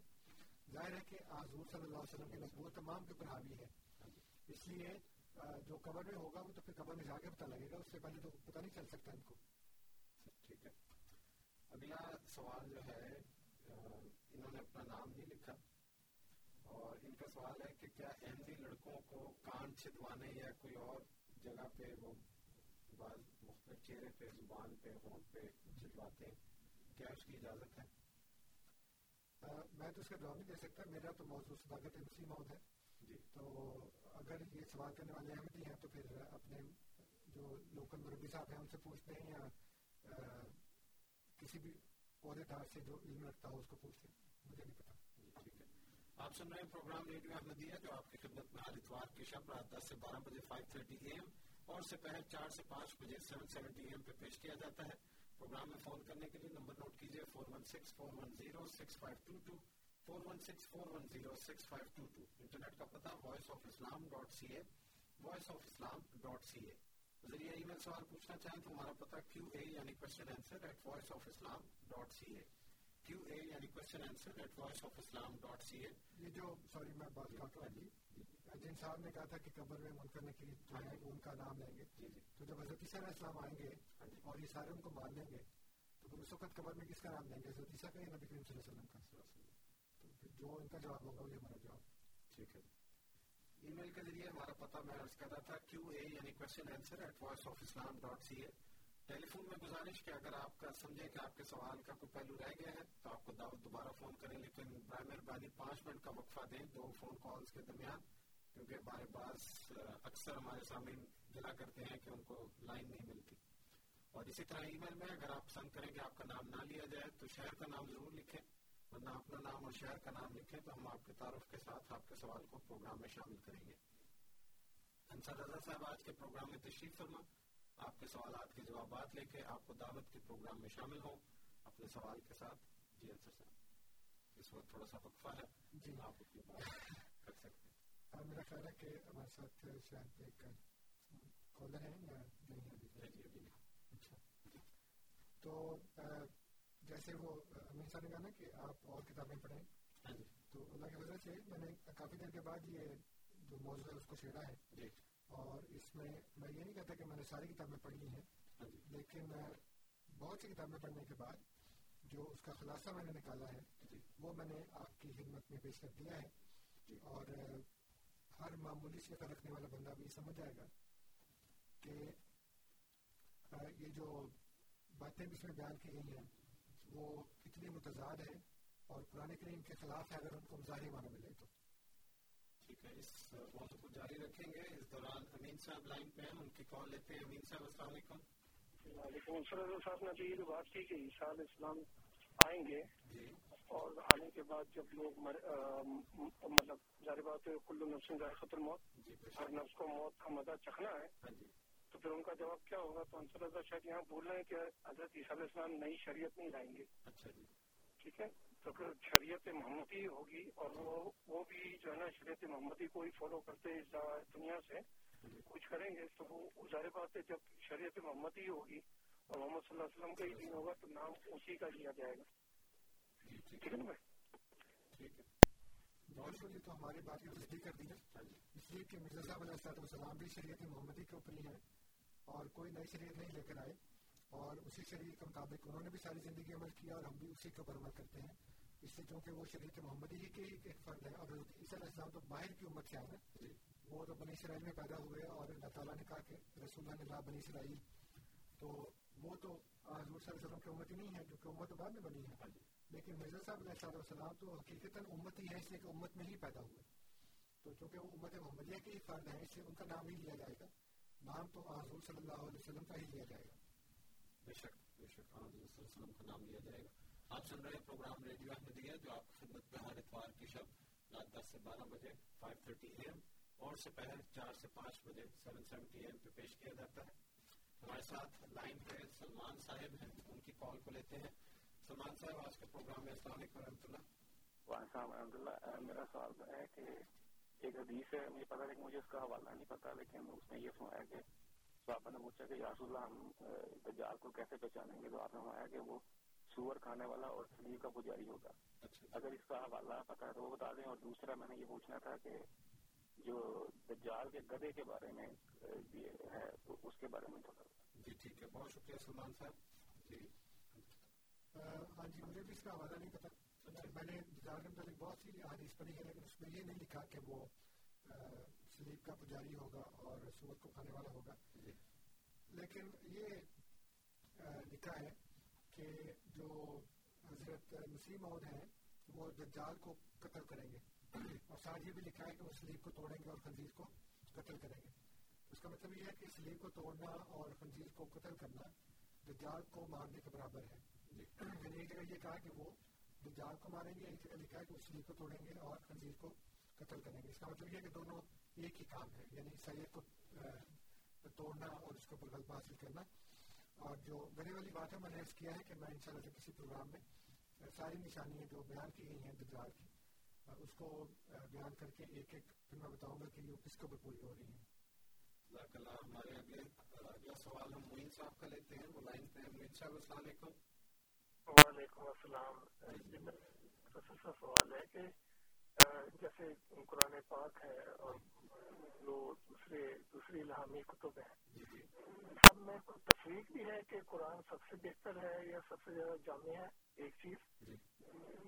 کیا مسلمانوں کا فرض ہے کہ وہ دوسری الہامی کتب بھی پڑھیں؟ کیونکہ نارملی تو یہ دیکھا کہ کوئی نہیں پڑھ رہا وہ اس بارے میں تھوڑا تفصیل بتائیے۔ گا جی ٹھیک ہے۔ بہت شکریہ قرآن کریم جامع ہے کیوں ہے؟ اور دوسری الہامی کتابیں پڑھنی چاہیے کہ نہیں پڑھنی چاہیے؟ میں نے اس کی مثال پہلے کئی دفعہ اس طرح بیان کی ہے جی۔ کہ جس وقت آپ کے یہاں بچہ پیدا ہوتا ہے نا تو آپ اس کا زیرو سائز کے ڈریس لے کر آتے ہیں۔ جیسے جیسے بچہ بڑھتا رہتا ہے ویسے ویسے آپ اس کے کپڑے چینج کرتے رہتے ہیں سائز اس کا چینج ہوتا رہتا ہے۔ جی۔ اب آپ نے ایک مہینے کے بچے کے جو کپڑے خریدے تھے وہ خراب تو نہیں ہوئے؟ اچھی کوالٹی کے کپڑے تھے برانڈیڈ کپڑے تھے وہ خراب نہیں ہوئے؟ لیکن بچے کا سائز بڑا ہو گیا۔ اب آپ بچے کو وہ کھینچتان کے پہناتے نہیں وہ بے شک تو جیسے جیسے بچے کا سائز بڑھتا رہتا ہے ویسے ویسے اس کے کپڑے کے سائز بھی بڑھتے رہتے ہیں۔ یہاں تک کہ وہ بچہ جو ہے وہ ایڈلٹ بن جاتا ہے اس کا قد بڑھنا ختم ہو جاتا ہے۔ اور اس کو نارمل ویریشن کے علاوہ وہی کپڑے آ جاتے ہیں سارے۔ تو جب وہ ایڈلٹ کے کپڑے پہنے گا تو اس وقت وہ کپڑے نہیں پہن سکتا جو وہ چودہ سال کی عمر میں پہنا کرتا تھا۔ یا وہ دس سال کی عمر میں پہنا کرتا تھا۔ کیونکہ جب کامل لباس آ گیا تو غیر کامل یا نامکمل یا نہ پرانے والا کپڑا جو ہے وہ انسان نہیں پہنتا۔ تو قرآن کریم نے یہ بتایا ہے کہ ہر زمانے میں اللہ تعالیٰ نے لوگوں کو ان کی ضروریات کے مطابق تعلیم دی، شریعت دی، اور ہر نبی کو اللہ تعالیٰ نے اس کی قوم کی طرف بھیجا۔ جیسے فرمایا کہ سارے علیہ السلام جو ہیں، وہ کہیں ہیں، ادھر میرا خیال ہے، قوم آد کی طرف، قوم آد کی طرف حضرت حود علیہ السلام ہے مدین کی طرف حضرت صالح شعیب علیہ السلام ہے اور سمود کی طرف حضرت صالح علیہ السلام۔ تو مدین میں شعیب آد میں حود اور یہ سمود میں حضرت صالح علیہ السلام۔ اور حضرت جی لکھا ہے الا اخاہم ان کا بھائی ان کی طرف یعنی اس قوم کی طرف۔ حتیٰ کہ حضرت موسیٰ علیہ السلام بھی یہ کہتے ہیں کہ اے بنی اسرائیل میں تمہاری طرف رسول ہوں۔ یعنی وہ بنی اسرائیل کے رسول ہیں۔ حضرت عیسیٰ علیہ السلام بھی یہ کہتے ہیں کہ اے بنی اسرائیل میں تمہاری طرف رسول ہوں۔ لیکن حضرت صلی اللہ علیہ وسلم کو فرمایا کہ کل یا ایوہ الناس، انی رسول اللہ علیکم جمیعہ کہو کہ اے لوگوں، میں تم سب کی طرف رسول بنا کر بھیجا گیا ہوں۔ اللہ کافت للناس، تمام انسانوں کے لیے آپ کافہ ہیں یعنی کہ آپ کی جو شریعت ہے، وہ الیوم اکمل تو لکم دینکم۔ آج میں نے تمہارے تمہارا دین مکمل کر دیا۔ اس سے پہلے جتنی الہامی کتابیں ہیں، وہ چونکہ اپنی اصل شکل میں محفوظ نہیں رہی، اس کے باوجود ان میں یہ بات ضرور ملتی ہے کہ ایک آنے والا ہے۔ اور وہ تمہیں وہ اور باتیں بتائے گا جو میں ابھی تمہیں نہیں بتا سکتا ہے تم ابھی ان کو برداشت نہیں کر سکتے جیسے کہ جون کی بائبل میں لکھا ہے کہ بہت سی ایسی باتیں ہیں جو میں تمہیں بتانا چاہتا ہوں لیکن تم اس کو برداشت نہیں کر سکتے۔ لیکن قرآن کریم نے ایسی کوئی بات نہیں کی۔ قرآن کریم نے کہا جو میں نے تمہیں بتا دیا ہے وہ پرفیکٹ ہے۔ تو جو پرفیکٹ ہوتا ہے نا اس کو پھر امپروومنٹ کی ضرورت نہیں ہوتی۔ تو قرآن کریم نے جو جہاں دعویٰ فرمایا وہاں دلیل بھی ساتھ دی ہے کہ یہ کامل ترین کتاب ہے اور اس کے بعد کسی اور کتاب کی ضرورت نہیں ہے۔ تو مسلمانوں کو اس لیے جیسے میں نے کہا کہ بچہ جو بچہ نہیں جو ایڈلٹ ہے اٹھارہ بیس سال کا وہ وہ کپڑے تو نہیں پہنتا جو چودہ بارہ سال کی عمر کا بچہ پہنتا تھا یا وہ خود پہنتا تھا وہ۔ اس لیے ہمیں ان کتابوں کو اس طرح سے پڑھنے کی ضرورت نہیں ہے جس طرح سے قرآن کریم کو پڑھتے ہیں ثواب کی خاطر اور حکمت کی خاطر۔ کیونکہ اللہ تعالیٰ نے فرمایا کہ فی کتب کلیمہ۔ یہ جو قرآن کریم ہے اس میں تمام قائم رہنے والی تعلیمات موجود ہیں۔ تو جب اس میں ساری باتیں موجود ہیں تو جہاں تک زندگی کا لایا عمل ہے، جہاں تک وہ طور طریقے ہیں جس میں روحانی اور دنیاوی زندگی گزارنے کے طریقے ہمیں چاہیے، وہ ساری کی ساری ہدایت ہمیں قرآن کریم سے ملتی ہے۔ اس لیے ہدایت طلب کرنے کی خاطر ہم کسی کتاب کو نہیں پڑھتے۔ ہاں اپنے علم میں اضافے کی خاطر یا کسی سے مقابلے کی خاطر۔ اگر ہم پڑھیں تو اس میں حرج کوئی نہیں۔ اس لیے کہ انسان کمپیریٹو اسٹڈی کے لیے پڑھتا ہے نا، لیکن اس لیے کمپیریٹو اسٹڈی نہیں کرنی، اس کو کوئی ضرورت نہیں ہے وہ پڑھنے کی۔ جزاک اللہ، ہمارے پاس کچھ سوال ای میل پہ ہیں، کچھ ٹیلی فون کے ذریعے آئے ہیں اور ایک ہمارے ساتھی لائن پہ ہیں۔ تو پہلے جو ہمارے دوست فون لائن پہ ہیں، ان کی کال لیتے ہیں، پھر باقی سوالات میں ساتھ لیں گے۔ امین صاحب، لائن پہ۔ امین صاحب، السلام علیکم۔ جی، وعلیکم السلام۔ صاحب، آپ کا بہت شکریہ کہ آپ نے میری بات کی تصدیق کر دی۔ آپ نے ابھی واضح اعلان کیا کہ عیسیٰ علیہ السلام اس امت کی امتی نہیں ہے مرزا غلام محمد قادیانی امتی ہے امتی ہے۔ تو آپ مجھے ایک بات بتائیں کہ ایک امتی نبی کیسے بن سکتا ہے؟ یہ خود ہی آپ نے بھی تصدیق کی اور دوسرا یہ جو بھائی نے سوال کیا نا، جس طرح صلی اللہ علیہ وسلم کی وہ حدیث اگر آپ کو یاد ہو تو پلیز اس پہ بھی روشنی ڈال دیں مطلب ڈکلیئر کر دیں کہ میری شریعت، میری نبوت پر نبوت ختم، میری کتاب پر تمام کتابیں منسوخ اور میرے دین پر تمام ادھیان ختم۔ تو اس لیے حضرت عمر رضی اللہ اگر آپ نے شاید پڑھا بھی ہو تو کہتے ہیں حضرت عمر رضی اللہ تعالیٰ پڑھا کرتے تھے، تو اس کو تو اللہ کے نبی صلی اللہ علیہ وسلم نے منع بھی کیا کہ عمر، میں تو تمہیں سمجھدار سمجھتا تھا۔ تو اس لیے منع کر دیا گیا۔ تو یہ یہ آپ جو دوسرے ڈیٹیل سے بات کرتے ہیں کہ نئی اجازت ہے، پڑھنا چاہیے تب کہ اللہ کے نبی صلی اللہ علیہ وسلم کا بالکل اتھنٹک حدیث ہے کہ بالکل منع کر دیا گیا کہ میری کتاب پر تمام کتابیں منسوخ۔ ٹھیک ہے ٹھیک ہے بہت شکریہ امین صاحب آپ کا۔ ان کے سوال سے پہلے جو پہلے آئے ہوئے ہیں اس ترتیب سے ایک سوال ہم سے پوچھا گیا تھا کہ ہمارے شیعہ بھائی جو ہیں وہ یا علی کیوں کہتے ہیں؟ یا علی مدد۔ جی یا علی مدد کیوں کہتے ہیں؟ ویسے ان سے پوچھنا چاہیے کہ مسلم رہتے ہیں لیکن جہاں تک مجھے علم ہے وہ یہ سمجھتے ہیں کہ حضرت علی رضی اللہ تعالیٰ عنہ کو اللہ تعالیٰ نے خاص قسم کی طاقت اور قوت دی تھی۔ اور ان کو نبی کریم صلی اللہ علیہ وسلم کا معین اور مددگار بنایا تھا۔ اس لیے معین اور مددگار بنایا تھا۔ اور یہ کہتے ہیں کہ عہد میں یا کسی اور جنگ میں، اللہ تعالیٰ نے نبی کریم صلی اللہ علیہ وسلم سے کہا کہ ان سے مدد مانگے۔ تو انہوں نے کہا کہ یا مسجد الجائب والغرائب ادیکنی تو اس لحاظ سے وہ کہتے ہیں کہ حضرت علی سے مدد مانگنی چاہیے۔ تو یہ ان کا عقیدہ ہے، اس لحاظ سے وہ کہتے ہیں۔ اگلا سوال ای میل پہ آیا ہے۔ انہوں نے انگریزی میں لکھا ہے کہ واٹس ایڈلٹری ان احمدیت جو اسلام میں اڈلٹری ہے وہ احمدیت میں بھی اڈلٹری ہے۔ ٹھیک ہے۔ نہیں صحیح تو ہے نہیں ہماری۔ ان کا اگلا سوال ہے کہ کیا جماعت احمدیہ یا احمدی کو کینیڈا میں کتا بطور پالتو جانور کے رکھنے کی اجازت ہے؟ جو چیز کینیڈا میں منع ہے، وہ پوری دنیا میں منع ہے اور جو پوری دنیا میں جس کی اجازت ہے، وہ کینیڈا میں بھی اس کی اجازت ہے۔ اس کے لیے میں نے پہلے بھی بیان کیا تھا کہ کتا حرام نہیں ہے، نہ اسلامی شریعت نے اس کو حرام قرار دیا ہے۔ لیکن اسلام میں جہاں صفائی کا بہت خیال رکھا جاتا ہے اور ہر قسم کی نجاست اور گندگی سے دور رہنے کی تلقین کی گئی ہے، اس لیے بطور شکار کے کتا رکھنے کی اجازت ہے۔ لیکن گھروں میں رکھنے کے لیے ویسے حرام نہیں ہے، لیکن یہ منع کیا گیا ہے کہ گندگی سے نجاست سے دور رہا جائے۔ جو ایک حدیث بعض لوگ بیان کرتے ہیں کہ جس گھر میں کتا ہو، وہاں پہ رحمت کے فرشتے نہیں آتے، جہاں تصویر ہو، وہاں رحمت کے فرشتے نہیں آتے۔ تو وہ اسی لحاظ سے ہے کہ گھر کے اندر آپ اس کو رکھیں گے کہ تو وہ گندا ہوگا۔ اور یہ یہ جو یورپین لوگ بھی رکھتے ہیں وہاں پہ بھی وہ بیماریاں پھیلتی ہیں باہر گرتے ہیں اور وہ سو پھر اس کے ساتھ کرتے ہیں کہ اس کو یہ کیا جائے، وہ کیا جائے۔ تو اس لحاظ سے نہ رکھیں تو بہتر ہے۔ لیکن شکار کے لیے رکھنا جائز ہے جو اسلامی شریعت میں بتایا گیا ہے۔ اب امین صاحب کے سوال کی طرف چلتے ہیں۔ امین صاحب نے فرمایا تھا کہ آپ نے کہا کہ حضرت عیسیٰ امتی نہیں ہے اور وہ نبی ہیں اور آ سکتے ہیں لیکن مرزا صاحب امتی ہیں پھر مرزا صاحب نبی کیسے بن سکتے ہیں؟ ہاں جی میں نے یہ نہیں کہا کہ حضرت علیہ السلام آ سکتے ہیں میں نے کہا کہ وہ دوسری امت کے ہیں حضور صلی اللہ علیہ وسلم کی امت نہیں ہیں۔ اور تبرانی کی حدیث کے مطابق آپ نے فرمایا کہ اللہ اللہ خلیفہ تھی فی امتی وہ میری امت میں ہے اور میرا خلیفہ ہے۔ تو وہ کہتے ہیں کہ امت نبی کیسے ہو سکتا ہے؟ تو کئی دفعہ آیت ان کو بتائی ہے، سورہ نساء کی آیت نمبر ستر ہے کہ مجھت اللہ و رسول فولائے کا من لذین نم اللہ علیہم من النبیین و صدقین و شہداء و صالحین۔ وحسن اللہ کا رفیقہ کہ جو اللہ اور اس کے رسول کی اطاعت کرے گا، اب اطاعت وہی کرے گا نا جو امتی ہوگا۔ اور جب اللہ نے وہ رسول بھیجا اور وہ شریعت بھیجی تبھی امت بنی۔ اور اس امت کے بننے کے بعد جو اب اس رسول کی اطاعت کرے گا، اس کو ان چار درجوں میں سے ایک درجہ ملے گا۔ تو امتی نبی ہو سکتا ہے۔ اور قرآن کریم کی آج بتا رہی ہے۔ حضرت موسیٰ علیہ السلام کی وہ درخواست جو انہوں نے اللہ تعالیٰ سے کی کہ اللہ تعالیٰ مجھے اس امت کا نبی بنا دے۔ تو اللہ تعالیٰ نے کہا کہ نہیں اس امت کا نبی انہی میں سے ہوگا۔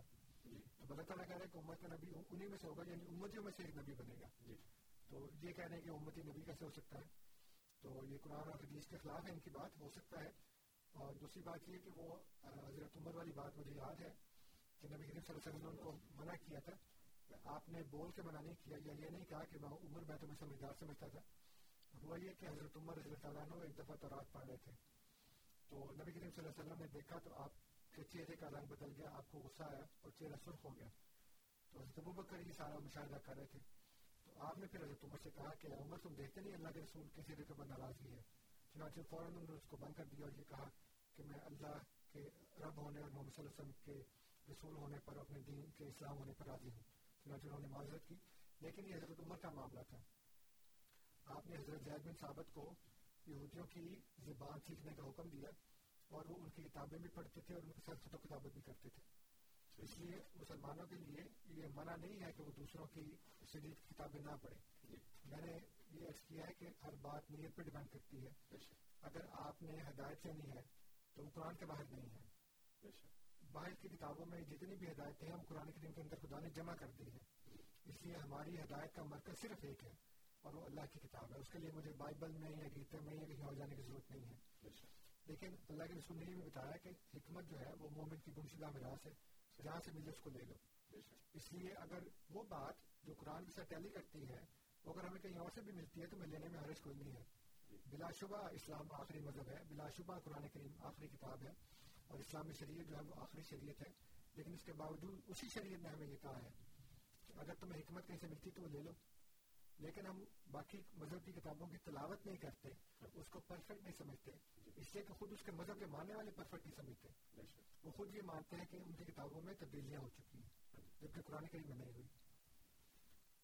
کل امین صاحب کا دوسرا نقطہ تھا کہ اچھا یہ آپ نے کر لیا کہ حضرت عمر کا واقعہ تھا رشیدہ صاحبہ لائن پہ ہیں ان کی کال لیتے ہیں رشیدہ صاحبہ السلام علیکم وعلیکم السلام جی۔ بس یہی بات میں کہنا چاہتی تھی اور وہی بات آپ نے بھی کہہ دی لیکن ایک بات ہے قرآن مجید کا تو ایک معجزہ دیکھیں کہ ہر انسان کے دل کے اندر پورا کا پورا قرآن ہے حافظ کے اندر اور اللہ تعالیٰ نے اس کی حفاظت اپنے ذمہ لی ہے ٹھیک ہے نا؟ جب اللہ تعالیٰ نے صاف فرما دیا، قرآن مجید میں صاف ہے، مجھے یہی سمجھ نہیں آ رہی کہ لوگ کیوں پوچھتے ہیں؟ اگر ان کو عمل کرنا ہے تو قرآن مجید پڑھیں، ترجمہ پڑھیں تفصیل پڑھیں۔ جی ٹھیک ہے۔ آپ میں جی جی۔ ہاں جی۔ ان کو تو سب سے پہلے تو یہ ہے کہ قرآن مجید ایسی چیز ہے کہ اگر آپ ترجمے سے اگر میں کہتی ہوں اگر دو پیج بھی پڑھ لینا اور آپ ترجمے کے ساتھ پڑھیں تو اللہ تعالیٰ ضرور آئیں ہدایت دیتے ہیں۔ اور ہر چیز میں کہتی چھوٹی سے چھوٹی سی چیز لے کے میرے اپنے تجربوں میں ہیں کئی چیزیں کہ چھوٹی سی چھوٹی چیز لے کے بڑی کی بڑ- بڑی کی حد تک قرآن مجید میں ہر چیز ہے بہت شکریہ بہت شکریہ آپ کا۔ ہے جی بہت شکریہ رشیدہ صاحب آپ کا فون کرنے کا۔ ممنون آپ آئی ہیں۔ ہاں جی اللہ تعالیٰ نے فرمایا ہے کہ لارت بن اللہ یا بسم اللہ کی کتاب المبین کوئی خشک اور کوئی تر چیز ایسی نہیں ہے جو قرآن میں نہ ہو۔ جی۔ اللہ تعالیٰ نے تو اس میں اصول بیان کر دی کہ اصولوں کی بنا کے اوپر ہمیں اپنی زندگی گزارنی چاہیے۔ اور یہی میرا پہلے دن سے پیغام ہے آپ نے کہا دو پیج روز کے میں کہتا ہوں آدھا پیج ہی روز پڑھ لیا کریں ترجمے کے ساتھ۔ اس کے اوپر غور و فکر اگر کرنا شروع کریں تو آپ ایک آج سے بھی آگے نہیں بڑھ سکتے۔ اگر انسان اس کے اوپر غور کرے ہاں جی۔ تو اتنے معرفت کے دریا اور عرفان اور علم اس میں حاصل ہوتا ہے کہ انسان اگر غور کرنا شروع کرے تو ایک آج سے آگے نہیں جا سکتا۔ بہت شکریہ آپ سن رہے ہیں پروگرام ریڈیو احمدیہ جس میں آج ہمارے ساتھ محترم منصر رضا صاحب تشریف فرما ہے four one six four one zero six five two two studios کا number four one six four one zero six five two two internet کا پتہ Voice of Islam dot C A Voice of Islam dot C A ذریعہ ای میل سوال پوچھنا چاہیں تو ہمارا پتہ کیو اے یعنی question answer at Voice of Islam dot C A Q A یعنی question answer at Voice of Islam dot C A یہاں پہ میں اپنے ان سامعین کا شکریہ ادا کرنا چاہتا ہوں جو دنیا کے مختلف کونوں میں ہمارا پروگرام سنتے ہیں کینیڈا کے مختلف کونوں میں بھی اور دنیا کے مختلف کونوں میں بھی انٹرنیٹ کے ذریعے آپ کے محبت بڑے پیغامات ہمیں ای میل کے ذریعے بعض دفعہ بل مشافہ بل مشافہ ملاقات کے ذریعے پہنچتے رہتے ہیں۔ آپ سب کو بہت بہت آپ سب کا بہت بہت شکریہ۔ انصر صاحب اگلا سوال میں آپ کی خدمت میں ای میل کے ذریعے ہمیں موصول ہوا ہے۔ وسیم سید صاحب کا سوال ہے۔ فرماتے ہیں السلام علیکم انصر صاحب۔ فرماتے ہیں کہ کیا آپ تمثیل کا جو لفظ ہے اس پہ کچھ روشنی ڈال سکتے ہیں کچھ مثالیں دے سکتے ہیں؟ کیونکہ بعض ہمارے مہمان جو ہیں وہ ہر چیز کا لفظی معنی لیتے ہیں۔ تو خاص طور پہ اگر حضرت صلی اللہ علیہ وسلم کی زندگی سے کچھ ہو لیکن اس سوال سے پہلے امین صاحب لائن پہ ہیں۔ جی ہرویر صاحب معذرت میں غلط نام پڑھ لیا۔ ہرویر صاحب لائن پہ ہیں۔ ان کی کال کو لیتے ہیں۔ ہرویر صاحب السلام علیکم۔ وعلیکم السلام۔ جی جی میرا میرا یہ کوشچن ہے کہ یادی ہوئے تھے ملتان میں۔ دوبارہ بتائیے گا آپ کی آواز بیچ میں ایک صوفی پی ہوئے تھے ملتان میں۔ جی جی اچھا جی۔ انہوں نے یہ بولا تھا کہ میرے سے ان کو اپنی پچھلی زندگی یاد تھی۔ اچھا۔ انہوں نے یہاں تک نام لیے تھے کہ سات ماہ ان کی ہوئی تھی ان کے نام لیے تھے۔ اچھا اور اسلام میں یہ چیز دوسرا جنم یا اگلا جنم کا نہیں سرکل نہیں ہے تو ان کو ان کی کہتے ہیں کھال ادھار دی گئی تھی۔ اچھا جی۔ تو کیا ان کا آپ کے بارے کچھ بتا سکتے ہیں؟ اچھا بہت شکریہ ارویر جی آپ کا سوال جو ہے وہ لیتے ہیں۔ پہلے وسیم سید صاحب کا سوال جو میں نے آپ کے سامنے پیش کیا تھا کہ تمثیل کے بارے میں کچھ۔ تمثیل سے مراد یہ ہوتی ہے کہ دو چیزیں ایک طرح کی ہوں۔ جی۔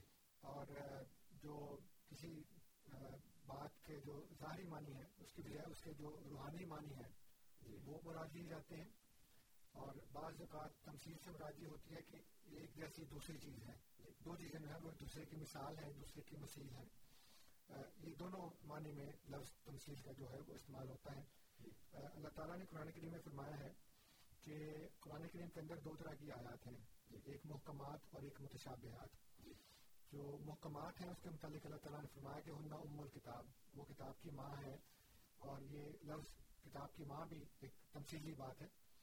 اس کا مطلب یہ نہیں ہے کہ کتاب کوئی بیٹا ہے یا بیٹی ہے اور اس کی ایک ماں ہے اور اس کا ایک باپ ہے، بلکہ اس کا مطلب یہ ہے کہ وہ کتاب کی بنیاد ہے۔ اور جو متشابہات ہیں، ان کی انٹرپریشن جو ہے، ان کا جو سمجھنا ہے، وہ ہم ان محکمات کی بنیاد پر کرتے ہیں۔ مثلا جو اسلام کا بنیادی عقیدہ ہے وہ یہ ہے کہ اللہ ایک ہے اور اس کے سوا کوئی معبود نہیں ہے۔ جی۔ لیکن قرآن کریم میں اللہ تعالیٰ کے لیے جمع کا لفظ بھی آیا ہے۔ جی۔ جیسے فرمایا کہ ان نہنو نظر ذکر یقیناً ہم نے اس کو نازل کیا۔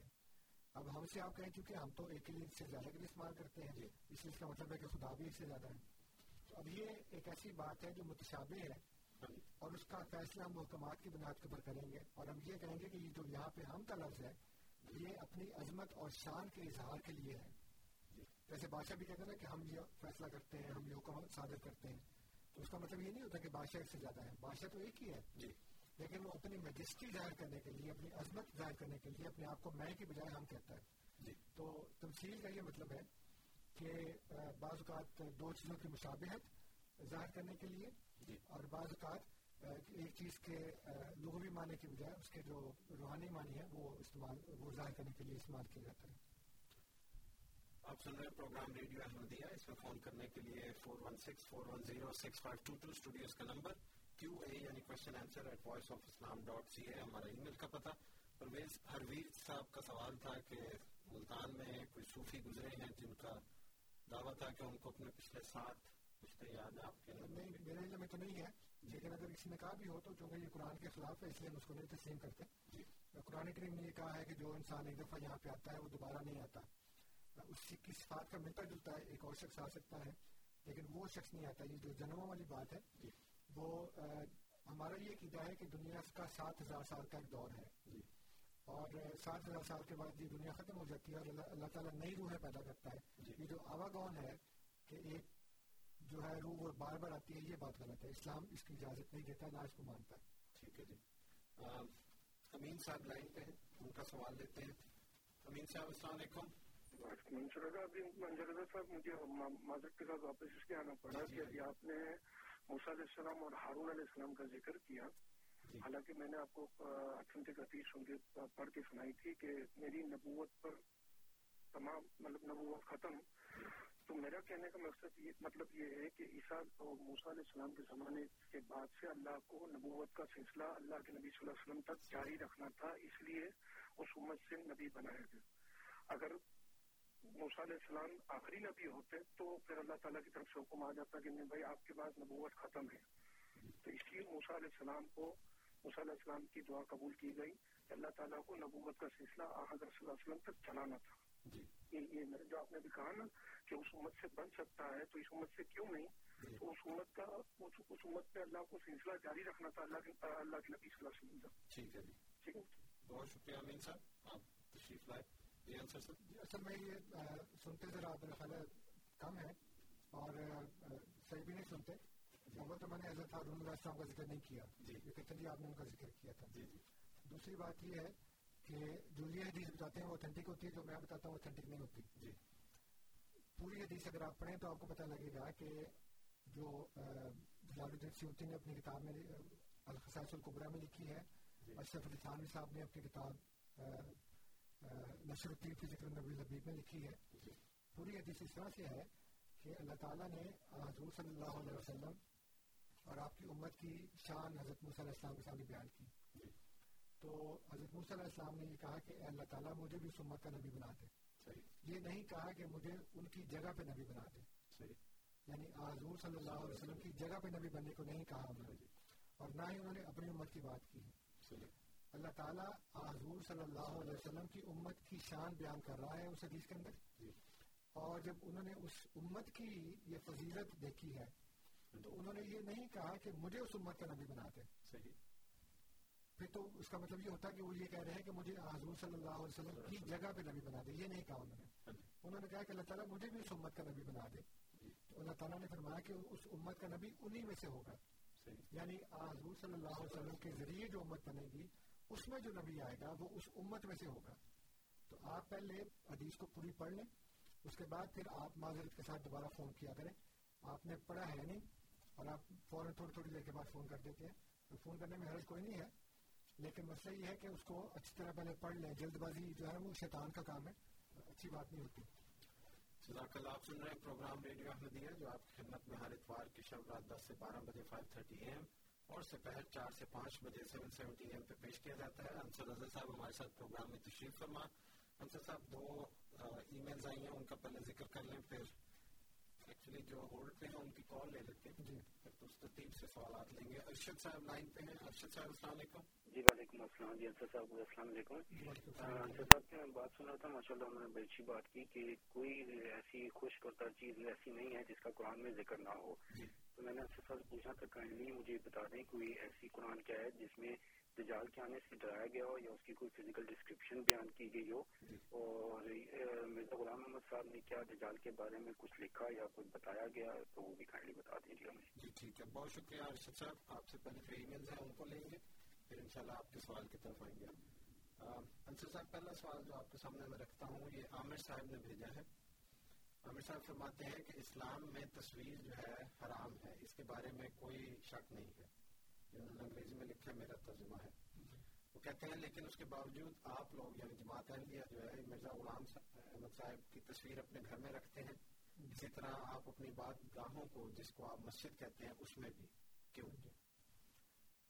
تصویر تو حرام نہیں ہے۔ لیے بنیاد ان کی غلط ہے کہ تصویر حرام ہے اور اس میں کسی شک و شبے کی گنجائش نہیں ہے۔ بہت سی شک و شبے کی گنجائش ہے اس لیے کہ تصویر جو ہے وہ حرام نہیں ہے۔ اور ان کے علماء بھی تصویریں اترواتے ہیں ان کی شکتی بھی ہیں اگر حرام ہوتی تو وہ بھی اترواتے یعنی صرف ہماری تو تصویریں نہیں ہوتی نا؟ جی جی۔ ان کے بھی علماء جو ہیں بڑے بڑے جو بزرگ ہیں اس زمانے کے جب کیمرہ ایجاد ہونے کے بعد ہے ان کی تصویریں چھپتی ہیں باقاعدہ پوسٹوں اوپر چھپتی ہیں اخباروں میں چھپتی ہیں ہر جگہ پہ چھپتی ہیں۔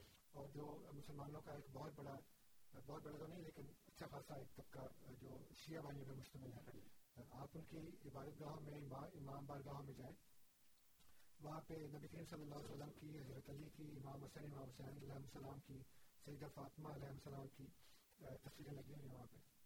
تو وہ اگر حرام ہوتی تو پھر وہ کیوں لگاتے وہاں پہ؟ تو یہ تصویر حرام نہیں ہے۔ جو اصل میں بات حرام ہے، وہ اس کی ورشپ کرنا ہے۔ ٹھیک ہے۔ تو آپ پانی کے اندر اپنا عکس دیکھتے ہیں، تو وہ وہ حرام ہے کوئی؟ پانی میں آپ عکس بھی نہیں دیکھ سکتے اس میں۔ شیشے میں بھی دیکھتے ہیں۔ ہاں جی تو وہ بھی تصویر ہے آپ کی۔ تو کیمرہ کیا کرتا ہے کہ صرف اس عکس کو محفوظ کر لیتا ہے۔ اور تو کچھ نہیں کرتا۔ بے شک۔ تو اگر وہ تصویر حرام ہے تو پھر آپ آج سے شیشے میں اپنی شکل بھی نہ دیکھا کریں پانی میں عکس بھی نہ دیکھا کریں کسی بھی چیز کا۔ تو یہ حرام نہیں ہے کسی بھی صورت میں۔ جزاک اللہ۔ اگلی ای میل آپ کے سامنے رکھتا ہوں داؤد ناصر صاحب کی سڈنی نووا اسکوشا سے۔ انہوں نے تمام ریڈیو احمدیہ کے سننے والوں کو یہاں کے میرے ساتھیوں کو اور آپ کو خاص طور پہ نام لے کے انہوں نے السلام علیکم ورحمۃ اللہ اور اپنی نیک دعاؤں سے ہمیں نوازا ارشد صاحب کا سوال ہے لیکن اس سے پہلے منیر صاحب لائن پہ ہیں منیر صاحب کی کال لے لیتے ہیں پھر ارشد صاحب کے سوال سے شروع کریں گے منیر صاحب السلام علیکم السلام علیکم میرا سوال یہ تھا کہ جو قرآن مجید ہے جی وہ اور جو احمدی بھائی پڑھتے ہیں وہ کیا دونوں یہ سورہ با سورہ آیت بایت سب ایک ہی ہے یا ان میں کوئی ڈفرینس ہے؟ جی ٹھیک ہے۔ اگر ڈفرینس ہے تو کیوں ہے؟ اور دوسرا یہ جو لوگ اسماعیلی کہتے ہیں یا خان کو جو اپنا امام مانتے ہیں ان کے بارے میں آپ کا کیا خیال؟ ٹھیک ہے بہت شکریہ منیر صاحب آپ کے دونوں سوالات ہم لیں گے۔ پہلے ارشد صاحب کا سوال لیتے ہیں۔ انہوں نے فرمایا تھا کہ قرآن کریم میں آپ نے فرمایا کہ ہر چیز ہے تو کیا دجال کی تعریف ہے اس میں؟ یعنی اس کے بارے میں کچھ بتایا گیا اور کیا اس میں ڈرایا گیا ہے؟ ارشد صاحب کا سوال۔ جی میں نے شروع سے شروع میں یہ عرض کیا تھا جی۔ کہ اللہ تعالیٰ نے یعنی سوری نبی کریم صلی اللہ علیہ وسلم نے یہ فرمایا ہے کہ حضرت نور علیہ السلام سے لے کر آج تک ہر نبی اپنی اپنی قوم کو اس فتنے سے ڈراتا ہے۔ یہ سب سے عظیم الشان اور سب سے خطرناک فتنہ ہے۔ تو اگر ہم قرآن کریم میں دیکھیں کہ قرآن کریم میں اس کا بے ذکر ہے تو جس عظیم الشان اور خطرناک ترین فتنے کا اللہ تعالیٰ نے ذکر کیا ہے سورہ مریم کی آیت نمبر اکانوے بانوے میں انیس نمبر کی صورت ہے آیت نمبر اکانوے اور بانوے۔ اس میں اللہ تعالیٰ فرماتا ہے کہ سب سے خطرناک عقیدہ یہ ہے کہ اللہ تعالیٰ کا کوئی بیٹا ہے۔ اور قریب ہے کہ زمین و آسمان پھٹ پڑے اور پہاڑ لرس کے گر جائیں اس سے۔ اس سے کوئی کوئی یہ کہے کہ رحمان خدا کا کوئی بیٹا ہے۔ تو جب ہم دونوں کی تدبیق کرتے ہیں تو ہم دیکھتے ہیں کہ حضور فرماتے ہیں کہ دجال کا فتنہ سب سے بڑا ہے۔ اور اللہ تعالیٰ فرماتا ہے کہ سب سے بڑا فتنہ جو ہے وہ عیسائیت کا یعنی خدا کے بیٹا ہونے کا بیٹا اب ظاہر ہے کہ دونوں میں کوئی اختلاف ہو نہیں سکتا۔ اس لیے ہم یہ یقین رکھتے ہیں کہ قرآن کریم جو تمام اصولی باتیں اپنے اندر رکھتا ہے اس نے بھی دجال کا ذکر کیا ہے اور دجال اور کوئی نہیں ہے سوائے عیسائی طاقتوں کے۔ پھر رسول نے فرمایا کہ دجال کے فتنے سے بچنے کے لیے سورہ کاف کی پہلی اور آخری دس آیات پڑھا کرو۔ تو پہلی اور آخری دس آیات میں عیسائیت کا ذکر ہے صنعتی ترقی یافتہ قوموں کا ذکر ہے۔ جی۔ اور آپ سب جانتے ہیں کہ اس وقت جو یورپین صنعتی ترقی یافتہ قومیں ہیں وہ ساری عیسائی ہیں۔ تو اس سے یہ بات کھل کے واضح ہو جاتی ہے کہ قرآن کریم ہر طرح کی بات اپنے اندر رکھتا ہے ہر طرح کے اصول اور بنیادی رہنما اصول ہمیں بتاتا ہے۔ اور اس کے ذریعے ہم اس حدات تک پہنچتے ہیں کہ دجال کا ذکر ہے۔ اور دجال اور کوئی نہیں سوائے عیسائیت کے۔ اگلا سوال منیر صاحب کا لیتے ہیں۔ منیر صاحب فرماتے ہیں کہ قرآن مجید میں اور احمدیہ جماعت احمدیہ کے قرآن میں کیا کوئی فرق ہے؟ جی بالکل کوئی فرق نہیں ہے۔ جس طرح سے قرآن کریم سورہ فاتح سے شروع ہو کر سورہ ناس پر ختم ہوتا ہے اسی طرح جو ہمارے پاس قرآن کریم ہے وہ بھی ویسے ہی ہے۔ اس کی حفاظت کی ذمہ داری اللہ تعالیٰ نے لی ہے اور دنیا میں کوئی طاقت آج تک ایسی پیدا نہیں ہوئی اور نہ آئندہ کبھی پیدا ہوگی جو اس کے ایک شوشے یا نقطے کو بھی تبدیل کر سکے۔ اس لیے قرآن کریم ایک ہی ہے مسلمان فرقے آپس میں ایک دوسرے کے ساتھ بہت اختلاف رکھتے ہیں۔ لیکن یہ اللہ تعالیٰ کی قدرت ہے کہ قرآن کریم سب کا ایک ہے۔ ٹیکسٹ کے لحاظ سے خاص طور پہ۔ ہاں جی۔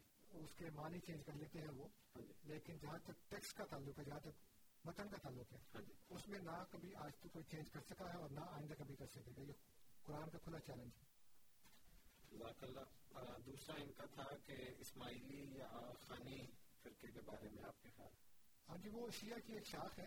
جی۔ اور جو دوسرے شیعہ ہیں اسناصری وہ یہ سمجھتے ہیں کہ امامت بارہویں امام تک سید محمد پہدی تک جی۔ آخر ختم ہو گئی ہے اور وہ غار میں غائب ہیں۔ ہاں لیکن اسماعیلی سمجھتے ہیں کہ وہ کنٹینیو ہے۔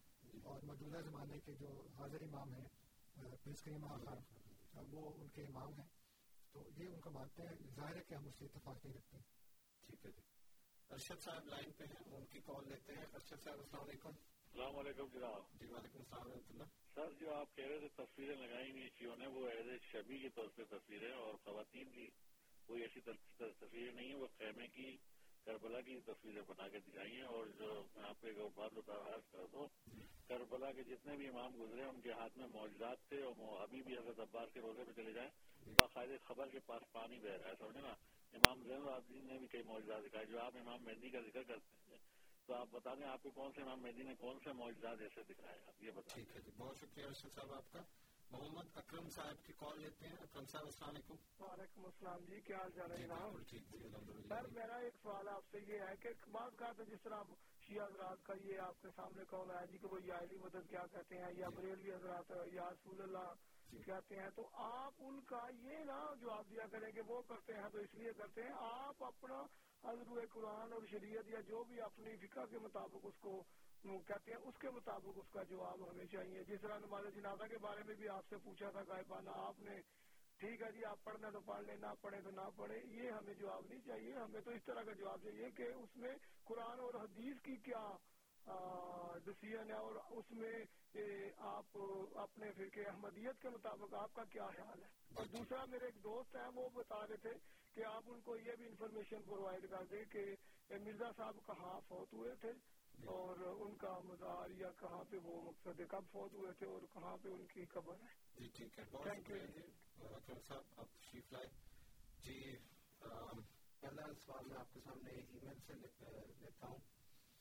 تو انہوں نے یہ ہمارے انہیں عامر صاحب کا ہے جنہوں نے تصویر کے بارے میں سوال کیا تھا وہ فرماتے ہیں کہ آپ نے کہا کہ تصویر حرام نہیں ہے لیکن بت حرام ہے اسلام نے جو کہا ہے۔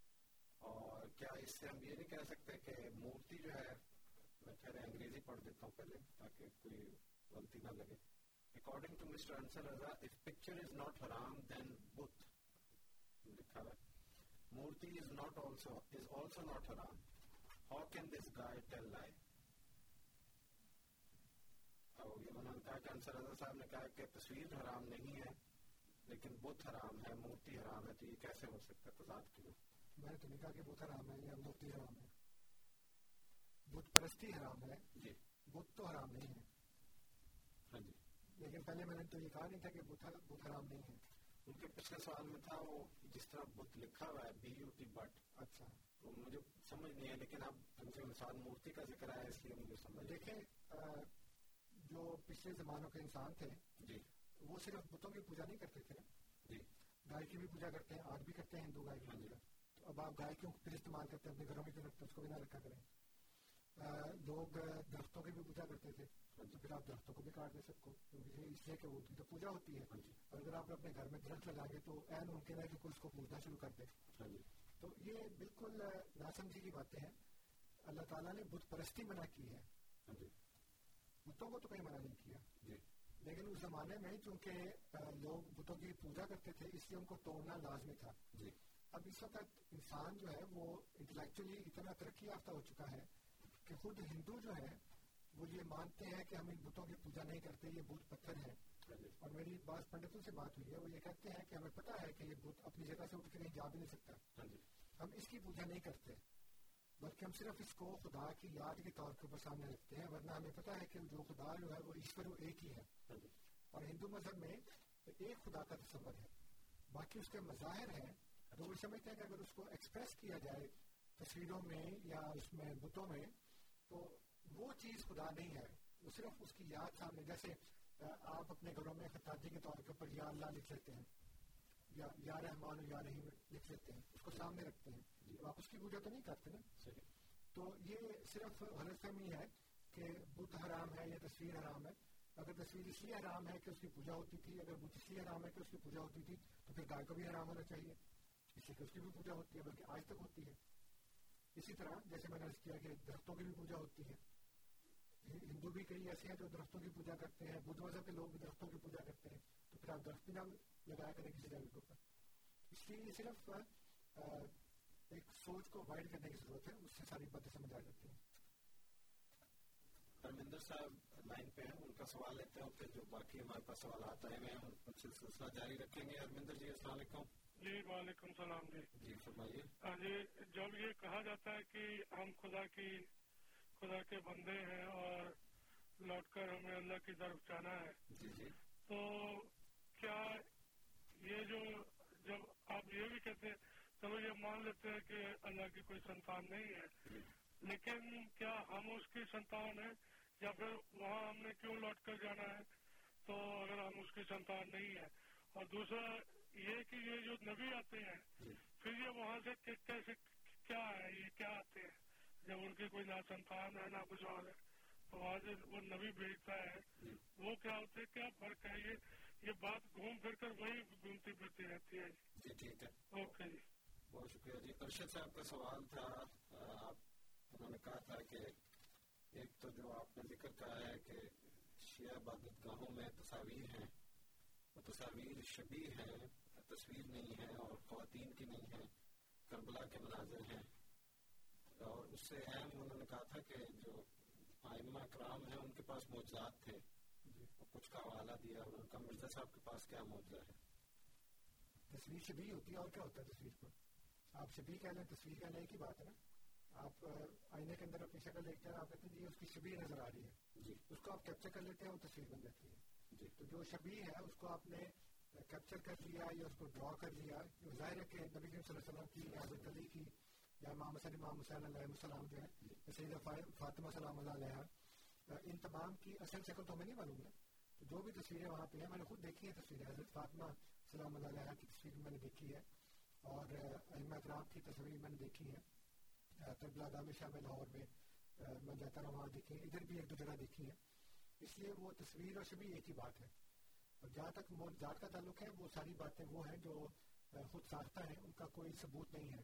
اس طرح کے موجات تو ہندوؤں میں بھی بہت مشہور ہے آپ کو یاد ہوگا کچھ سال پہلے لندن میں وہ گنیش کی مورتی جو ہے وہ دودھ پیتی تھی۔ اور لوگ جناب وہ بھر بھر کے وہاں پہ دودھ لے جاتے تھے اس کے منہ میں ڈالتے تھے وہ سارا غائب ہو جاتا تھا اندر۔ تو بڑا چرچا ہوا اس کا اخبارات میں بھی بہت آیا۔ تو اس طرح کے موجات تو ہندوؤں میں بھی بہت ہے اگر ان کو اس طرح سے بھی وہ بھی کہیں گے ہمیں بھی مانو صحیح۔ محمد اکرم صاحب نے کہا کہ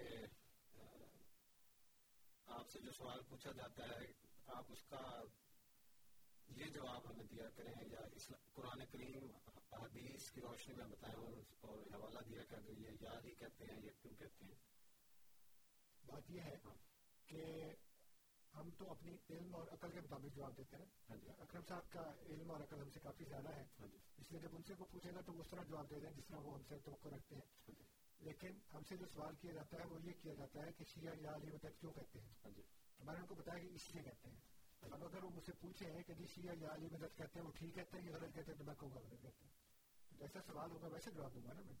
اگر وہ مجھ سے یہ پوچھے کہ جی شیعہ یا علی مدد کیوں کہتے ہیں؟ تو ظاہر ہے کہ میرا جواب ہے کہ وہ اس لیے کہتے ہیں۔ مجھے ان کے گیتے کا علم ہے اس لیے اس لیے کہتے ہیں۔ آپ مجھے کہیں کہ جی شیعہ یا علی مدد کہتے ہیں وہ قرآن حدیث کی روح سے یا آپ کے گیتے کی روح سے صحیح ہے کہ غلط ہے؟ میں کہوں گا غلط ہے۔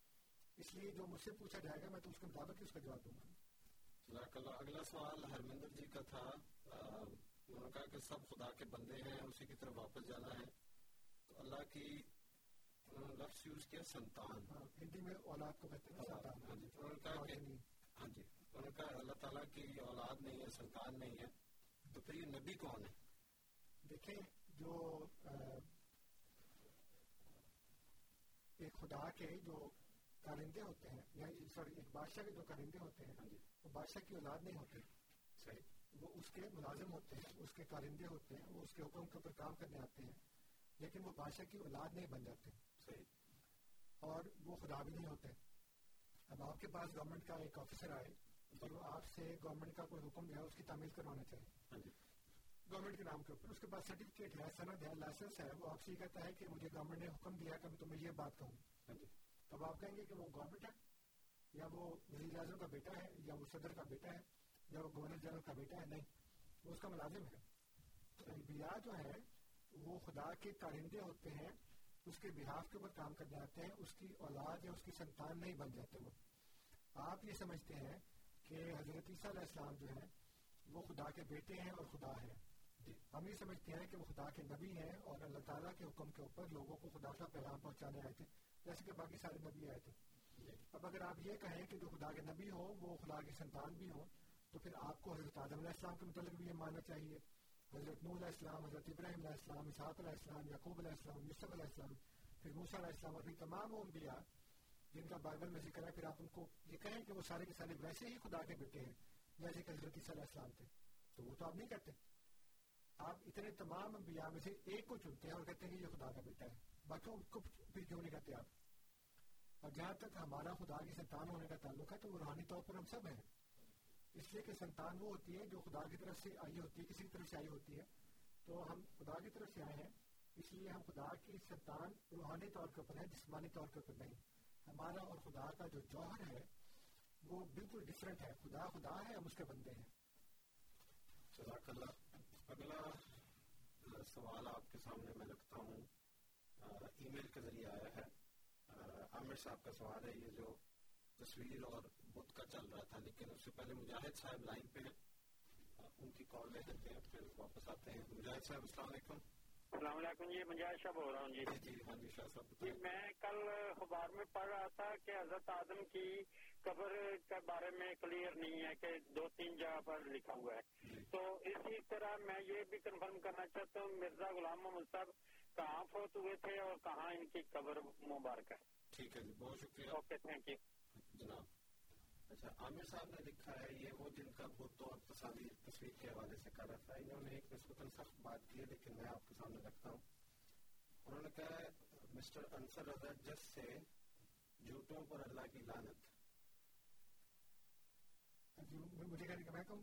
انہوں نے یہ ان کے الفاظ ہیں جو میں نے آپ کے سامنے رکھتی ہوں مسٹر انصر رضا جس سے جھوٹوں پر اللہ کی لانت جی لانت اللہ القاذبین اس کا تھوڑا سا مطلب ان کو تھوڑا سا اس کا مطلب بھی بتا دیں کہ کیا بات کر رہے ہیں۔ ممکن ہے انہوں نے جس بات میں کیا جو بھی ہو۔ مطلب یہ کہ وہ چونکہ قرآن کریم کی آیت ہے تو اس کے پڑھنے میں کوئی حرج نہیں۔ جی۔ تو جو جھوٹا ہوگا اس کے اوپر خدا کی لانت ہوگی۔ جی ٹھیک ہے۔ مجاہد صاحب کا سوال کہ حضرت آدم کی قبر اور پھر مرزا صاحب کی وفات اور ان کی قبر۔ اچھا میں وہ یہ عامر صاحب کی بات میں تھوڑا سا اضافہ یہ کر دوں میں نے پہلے بھی ایک دفعہ یہاں پہ یہ بات کی ہے جی۔ کہ جھوٹا ہونے میں اور غلط ہونے میں کیا فرق ہے؟ جس چیز کو میں دل کی گہرائیوں سے سچ سمجھتا ہوں اور اس کو سچ سمجھ کے بیان کرتا ہوں چاہے میں غلط ہوں تو میں جھوٹا نہیں ہوں۔ لیکن اگر میں ایک بات کو دل میں غلط سمجھتا ہوں اور اس کو صحیح سمجھ کے بیان کر رہا ہوں تب میں جھوٹا ہوں۔ اس لیے سمجھتا میں اس کو غلط ہوں۔ لیکن میں لوگوں کے سامنے یہ کہہ رہا ہوں کہ یہ صحیح ہے۔ جبکہ مجھے پتا ہے کہ یہ غلط ہے تب میں جھوٹا ہوں۔ لیکن اگر میں یہ کہوں کہ جو بات میں سچ سمجھ رہا ہوں دل کی گہرائیوں سے اسی کو میں بیان کر دوں تب میں غلط ہو سکتا ہوں جھوٹا نہیں ہو سکتا۔ تو یہ ہمارے سامعین کو فرق صاف ذہن میں رکھنا چاہیے کہ جھوٹے ہونے میں اور غلط ہونے میں کیا فرق ہے۔ میں جو باتیں ابھی بیان کر رہا ہوں ہو سکتا ہے میں سو فیصد ہی غلط ہوں۔ ہاں جی۔ لیکن میں جھوٹا اس لیے نہیں ہوں کہ میں ان تمام باتوں کو سچ سمجھ کے بیان اگر مجھے اپنی کسی بات میں شک ہو مجھے احمدیت کے اور اسلام کے کسی عقیدے کے بارے میں شک ہو کہ یہ غلط ہے اور میں اس کو صحیح سمجھ کے بیان کروں تب میں جھوٹا ہوں۔ تو یہ فرق جو ہے یہ ذہن میں ہونا چاہیے سب کے۔ اور وہ انہوں نے یہ بات اکرم صاحب نے بھی پوچھی تھی مجاہد شاہ صاحب نے پوچھی ہاں جی۔ کسی نبی کی قبر کہاں پہ ہے کہاں نہیں ہے اس سے دین اسلام کو کوئی فرق نہیں پڑتا۔ جی۔ نہ یہ ہمارے ایمان کا جز ہے۔ کہ حضرت عالم کی قبر کہاں پہ ہے، حضرت موسیٰ کی قبر کہاں پہ ہے؟ اس سے کوئی ہمارے دین کو فرق نہیں پڑتا۔ جہاں تک مڈل صاحب کا تعلق ہے، آپ لاہور میں فوت ہوئے تھے اور آپ کی قبر جو ہے، آپ کا جو مزار مبارک ہے، وہ قادیان میں ہے۔ آپ سن رہے پروگرام ریڈیو احمدیہ، جو آپ کی خدمت میں ہر اتوار کی شب رات دس سے بارہ بجے فائیو تھرٹی اے ایم اور سپہر چار سے پانچ بجے سیون سیونٹی اے ایم پہ پیش کیا جاتا ہے۔ ہمارے پروگرام میں آج محترم منصر رضا صاحب تشریف فرما ہے آپ کے سوالات کے جوابات لے کے آپ کو دعوت کہ ہمارے پروگرام میں تشریف لائیں اور اپنے سوال کے ساتھ ہمارے پروگرام کو رونق بخشیں۔ اگلا سوال انصر صاحب، آپ کی خدمت میں ای میل سے پیش کرتا ہوں۔ وسیم شاہی صاحب کا سوال ہے۔ فرماتے ہیں، السلام علیکم، کیا حضرت عیسیٰ کے بارے کہنا کہ ان کو اللہ نے وفات نہیں دی اپنی طرف اٹھا لیا، حضرت عیسیٰ کی توہین کے مترادم نہیں ہے؟ توہین تو خیر نہیں ہے لیکن یہ کہ ان کو ان کے مقام سے بڑھایا جا رہا ہے۔ جی۔ کیونکہ اللہ تعالیٰ نے فرمایا ہے کہ تمام انبیاء جو ہیں وہ انسان تھے بشر تھے۔ جی۔ اور تمام انسان اور بشر جو ہیں وہ اس دنیا میں پیدا ہوئے۔ جی۔ اور اس دنیا میں ہی رہیں گے زندہ اور یہیں پہ مریں گے اور یہیں پہ دفن ہوں گے۔ تو اس میں سے کسی ایک کو یہ کہنا کہ وہ آسمان پر چلے گئے ہیں اور وہاں پہ کھائے پیے بغیر زندہ ہے تو یہ ان کی شان کو بڑھانے کے برابر ہے۔ توہین تو یہ ہونا کہ اللہ رحم پر جیسے وہ یہودی رہتے ہیں کہ نوزب اللہ وہ ایک ناجائز اولاد تھے اور انہوں نے جھوٹ بولا اور وہ نبی نہیں تھے یہ توہین ہوتی ہے۔ جو درجے سے گھٹانا درجے سے بڑھانا جو ہے وہ غلط کہلاتا ہے یعنی ایگزیجریشن جی جی۔ وہ توہین نہیں۔ ہے ٹھیک ہے جی۔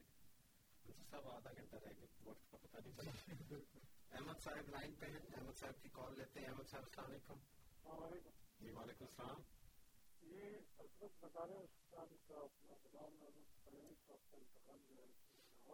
جی۔ دفنایا ہوا کیوں ہے اس میں انڈیا میں قادیان میں قادیان تو انڈیا میں جی۔ اب انڈیا میں ہاں جی اب انڈیا میں بھائی انڈیا میں جی جی انڈیا میں انڈیا پنجاب میں ہاں جی۔ ادھر کیوں دفنایا بہت شکریہ احمد صاحب آپ کے سوال کا دیا پاکستان تھا ہی نہیں اس وقت تو سارا انڈیا تھا لاہور بھی انڈیا تھا اور کشمیر بھی انڈیا تھا اور ملتان بھی انڈیا تھا سندھ بھی انڈیا تھا تو سارا انڈیا تھا انیس سو آٹھ انیس سو آٹھ میں ان کا انتقال ہوا ہے تو انیس سو سینتالیس میں پاکستان بنا ہے جی۔ تو اس لیے ان کو وہاں پہ دفنایا ہے اور یہاں پہ بھی ہوتا ہے بعض اوقات کہ لوگ کینیڈا میں فوت ہوتے ہیں تو وہ پاکستان میں جا کے دفن کرتے ہیں تو چونکہ وہ کہتے ہیں کہ ہمارا جو آبائی گھر ہے، جو جگہ ہے، ہمیں وہاں دفن کیا جائے۔ اور اس کے علاوہ مرزا صاحب علیہ السلام کو اللہ تعالیٰ نے الہام یہ بتایا تھا کہ یہاں پہ آپ ایک قبرستان بنائیں تو انہوں نے جو قبرستان بنایا تھا، وہاں پہ وہ دفن ہونا چاہتے تھے۔ اپنے آبائی قصبے میں اس لیے وہ وہاں دفن دفن کیا گیا۔ اس میں کوئی خلاف شرح بات نہیں ہے۔ صحیح۔ مجید صاحب لائن پہ ہیں ان کی کال کو دیتے ہیں۔ مجید صاحب السلام علیکم۔ جی مجید صاحب السلام علیکم۔ میں عبد الحمید بول رہا ہوں۔ معذرت چاہتا ہوں جی معذرت چاہتا ہوں۔ ہاں۔ جی جی عبد الحمید صاحب۔ ہاں صاحب محترم السلام علیکم۔ ایک بات عرض کرنی تھی کسی پہ اعتراض نہیں۔ اور وہ یہ تھی کہ ملتان کے جو بزرگ تھے سلطان، کیا نام تھا بہرحال وہ پیر بزرگ جو تھے، ان کے متعلق یہ مشہور تھا کہ جی کسی نے ان کی شاہ شمس تبریز شاید کے شمس تبریز صاحب کے متعلق یہ مشہور تھا کہ ان کی کھال کھینچوا دی گئی تھی اور وہ وہ بیٹھے ہوئے تھے اور ان کو کسی قصائی نے بوٹا دے دیا اور وہ نیزے پہ لگا کے انہوں نے آسمان کی طرف اٹھایا اور یہ کو دعوت دی کہ تو بھی شمس ہے اور میں بھی شمس نیچے اور اس کو بھون دے اور وہ بوٹا بھونا گیا، سورج نیچے آ گیا۔ یہ کہانیاں جو ہیں ہم سنتے آئے ہیں۔ یہ کوئی نئی بات نہیں ہے۔ اب میں نے صرف اس کی مثال دی اور اس میں غلو بھی ہو سکتا ہے، جیسے بھی ہو۔ مگر ابھی ابھی میں نے یہ سنا کہ کسی حروی صاحب، شاید میں ان کا نام نہیں لینا چاہیے، مگر انہوں نے بھی یہی کہا کہ کسی پیر کی ان کی کھال کھینچوا دی گئی تھی۔ ابھی میں اپنے ہاتھ پر، اپنے ہاتھ کا بازو کا حصہ، جو جو ذرا گدی کی شکل میں، جس میں کچھ گوشت بھی ہو، اوپر کھال ہو، تو اس میں سے دو انچ کا ٹکڑا کھال کا میں ادھیڑ دوں۔ دو انچ کھال نکال دوں اور دو انچ، چار انچ اتنی کھال ادھیڑ دوں۔ پھر دیکھ، دیکھوں اور دکھاؤں لوگوں کو کہ کتنے دنوں سے میں ہیلپ ہوتا ہے کتنی تکلیف ہوتی ہے کتنا خون بہتا ہے اور کیا ہے اس کا اشر تو پھر پورے جسم کی کھال کا ڈرامہ یہ کیا ہوتا ہے؟ یہ پیروں نے گھر رکھا ہے۔ اور کچھ بھی نہیں ہے کہ کھال کھینچوا دی۔ کھال کھینچنے کے بعد انسان زندہ کیسے رہے گا؟ بچے گا کیسے مرے گا؟ کیوں نہیں؟ ٹھیک ہے۔ بہت شکریہ مجید صاحب آپ کا حمید صاحب عبد الحمید صاحب۔ وہ بات یہ ہے کہ جو آپ کو یہ بتائے گا نا کہ انہوں نے کھال کھینچی وہ پھر آپ کو یہ بھی بتائے گا کہ اس کے ساتھ معجزات اور قسمیں کتنے منسوب ہیں، کچھ بھی نہیں ہوا۔ اس لیے اصل بات یہ ہے کہ یہ سارے آپ کے، آپ نے جو اشاعت فرمایا ہے، بالکل قصے ہیں گھڑی ہوئی کہانیاں ہیں، ان کا کوئی کسی جگہ ثبوت نہیں ہے۔ اور خاص طور پر جب یہ کہا کہ وہ ان کو اپنے پچھلے جنم کی باتیں یاد تھیں یہ بالکل ایسی فیبریکیشن ہے جن کا کوئی تاریخی ثبوت نہیں ہے۔ اور اللہ کا کلام اور اللہ کے رسول کا کلام اس کی سخت تردید کرتے ہیں۔ اس لیے ایسا ممکن ہے یا نہیں ممکن فزیکلی سائنٹیفکلی ٹیکنالوجیکلی ممکن ہے یا نہیں ہے، یہ الگ بات ہے۔ بات یہ ہے کہ قرآن اور حدیث اس کی تائید نہیں کرتے، سمپل سی بات ہے۔ جی ہمارے پاس کچھ ای میلز ہیں، لیکن اس سے پہلے قدوس صاحب لائن پہ ہیں، ان کی کال لے لیتے ہیں۔ قدوس صاحب، السلام علیکم۔ جی واسطہ مکرم صاحب، انصر صاحب السلام علیکم۔ جی انصر صاحب، یہ آپ نے کہا نا کہ انسانیت کا ایک سات ہزار سال کا دور ہوتا ہے۔ تو اس سے مراد یہ کہ سات ہزار سال کے بعد انسانیت ختم ہو جائے گی، دوبارہ سسٹم شروع ہو جائے گا۔ تو کیا جو دوبارہ سسٹم شروع ہو جائے گا، اس میں بھی انبیاء وغیرہ آئیں گے؟ تو اس کا بھی کیا دوبارہ ان میں انبیاؤں کا وجود آئے گا کہ نئے سرے سے جب انسانیت سات ہزار سال کے بعد شروع ہونی شروع ہو جائے گی؟ جی، ٹھیک ہے۔ اچھا دوسرا میرے صاحب وزیر عباس صاحب نے جو سوال کیا کہ وہ شبی ہیں اور وہ وہ تو آپ کسی کا بھی نام اپنا ڈالیں وہ آپ کو یوٹیوب میں مل جائے گی ساری شبیاں آئیں گی۔ بہت شکریہ بات ان کی مقبول ہے۔ جی انہوں نے ظلم کیا کہ ان کا نام بتا دیے صحیح۔ انہوں نے ارشد کر کے کہا تھا تو انہوں نے بتا دیا کہ وہ وزیر عباس ان کا نام ہے۔ ہاں جی نام بعض لوگ اپنا نام مختلف کر کے پیش کرتے ہیں۔ جی ٹھیک ہے۔ اچھا پہلے ای میل میں آپ کے سامنے رکھ دوں پھر دیکھیے انہوں نے تو ان کا سوال کچھ بعد میں دیکھتے ہیں تو جس ترتیب سے آ رہے ہیں ملک صاحب نے سوال پوچھا ہے وہ کہتے ہیں انہوں نے رومن اردو لکھی ہے کیا یہ بات سچ ہے کہ جماعت احمدیہ نے ریسرچ کا کانسیپٹ چھوڑ دیا ہے اور آپ کے خلیفہ دوم جناب محترم مرزا محمود صاحب کے بعد کوئی کتاب نہیں لکھی گئی صرف چھوٹے چھوٹے کتابچے ہی شائع ہوتے رہے ہیں ملک صاحب کا سوال۔ ایسی بات نہیں ہے۔ بہت سی بڑی بڑی کتابیں بھی لکھی گئی ہیں۔ حضرت خلیفۃ رابع رحمۃ اللہ تعالیٰ نے revelation rationality knowledge and truth کے نام سے جو کتاب لکھی ہے وہ خاصی ضخیم کتاب ہے۔ اس کے علاوہ اور بہت سی کتابیں لکھی گئی ہیں علماء سلسلہ کی طرف سے۔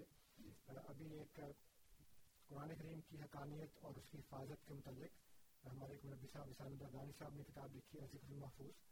اس کے علاوہ بہت سی کتابیں لکھی گئی ہیں۔ اس لیے یہ کہنا غلط ہے کہ ریسرچ بند کر دی ہے۔ میں آپ کے سامنے بیٹھا ہوں اور میرا کام یہ ہے دن رات ریسرچ کرنا۔ اب میں کتاب لکھوں یا نہ لکھوں لیکن ریسرچ تو ہو رہی ہے بہرحال۔ اور کتاب بھی لکھ رہے ہیں آپ اور ہم اس کتاب اس پروگرام میں ذکر بھی کرتے ہیں آپ کی۔ وہ میرے نزدیک چھوٹی سی کتاب ہے۔ نہیں لیکن کتاب ہے اور اس میں تحقیق ہے اور وہ کتاب ایسی نہیں ہے کہ آپ بغیر تحقیق کے لکھ سکیں۔ جی۔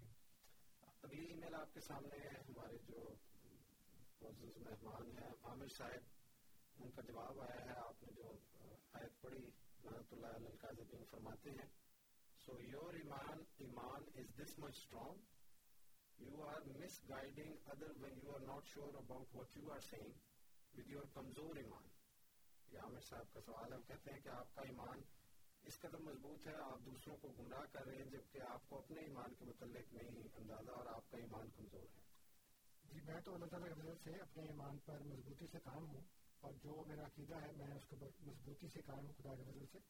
میں نے ہرگیز یہ نہیں کہا کہ میں جو مانتا ہوں اس کے اوپر مجھے شک ہے۔ میں نے یہ عرض کیا ہے کہ آپ کے نزدیک ہو سکتا ہے کہ میں غلط ہوں، لیکن جو میں بات بیان کر رہا ہوں، اس کو سچ سمجھ کے بیان کر رہا ہوں۔ اللہ تعالیٰ نے قرآن کریم میں چیلنج دیا ہے کہ اگر تم سچے ہو تو اپنا دلیل لے کر آؤ۔ کوئی ہاتھ بڑھانا کو من تم صادقین تو کیا نوزب اللہ اللہ تعالیٰ اپنے ایمان میں یا اللہ کا رسول اپنے ایمان میں مشکوک ہیں، ان کو شک ہے، کوئی ہرگیز نہیں۔ بلکہ یہ چیلنج ہوتا ہے کہ اگر آپ سچے ہیں اور آپ اپنے آپ کو سچے سمجھتے ہیں تو دلیل لے کر آئیں۔ اس لیے میں جو بات بیان کر رہا ہوں، وہ خدا کے فضل سے بالکل ذریع کے ساتھ ہے۔ لیکن جو میں نے جواب دیا تھا، اس کے جواب میں جو رویہ عامر صاحب نے اپنایا ہے، اس کا مطلب صاف ظاہر ہے کہ ان کے پاس دلیل کا جواب نہیں ہے سوائے اس طرح کی بات کرنے کے۔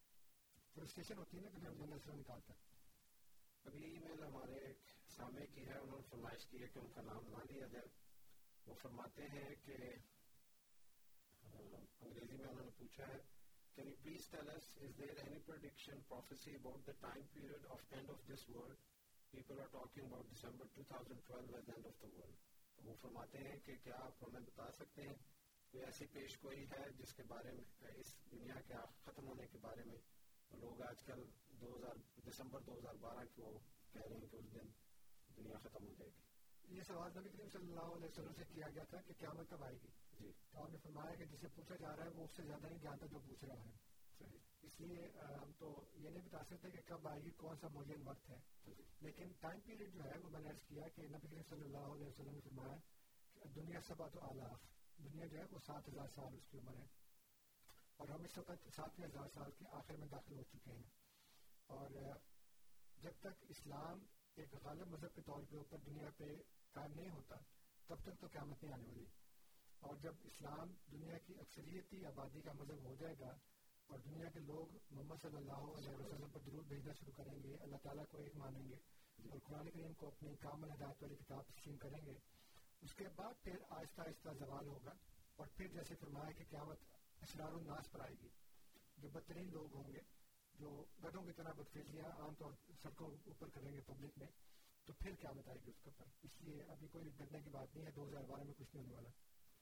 جزاک اللہ آخری ای میل آپ کے سامنے میں رکھتا ہوں، عامر صاحب کی۔ دوبارہ انہوں نے ای میل کیا، فرماتے ہیں کہ یہ سات ہزار سال کا تصور آپ کو کہاں سے ملا ہے؟ کیونکہ انہوں نے ذکر کیا ہے کہ ہندو تصور میں سات جنم ہیں۔ کیا اس سے یہ کوئی ملتی جلتی چیز میں نے حدیث بتا دی ہے خیال انہوں نے پہلے میل کر دی ہے۔ تو حدیث میں نے بھی بتائی ہے کہ حدیث ہے کہ دنیا سب تو آلاف۔ جی۔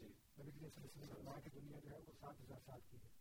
تو سات سات ہزار سال کی دور ہے ہر دور جو ہے وہ نیا ایک انسانیت کا دور لے کر آتا ہے۔ اور اللہ تعالیٰ کے پاس روحیں بے شمار ہیں وہ خالق ہے اس کو ضرورت نہیں ہے کہ روحیں ایک دفعہ پیدا کر لیں انہیں کو چکر لگواتے رہتے نہیں کرنے کے لیے۔ جی۔ معین صاحب لائن پہ ہیں ان کو انتظار کرنا پڑا۔ معین صاحب شکریہ آپ کے انتظار کرنے کا۔ آپ ایر پہ ہیں السلام علیکم۔ وعلیکم السلام جی میں ایک اس کو میں ٹچی سا کوشچن کہوں گا۔ ابھی ایک محترمہ کا فون آیا تھا انہوں نے قرآن کے حوالے سے بات کی کہ انہوں نے کہا کہ بھی ترجمہ بھی ساتھ پڑھ لینا چاہیے۔ اور میں اسی حوالے سے اس بات کو آگے بڑھا رہا ہوں۔ ہمارے یہاں نارملی آپ نے دیکھا ہوگا کہ بچوں ماں باپ جو بچوں کو شروع میں پانچ سات سال دس سال کی عمر میں قرآن بھی پڑھوا دیتے ہیں۔ بڑی اچھی بات ہے۔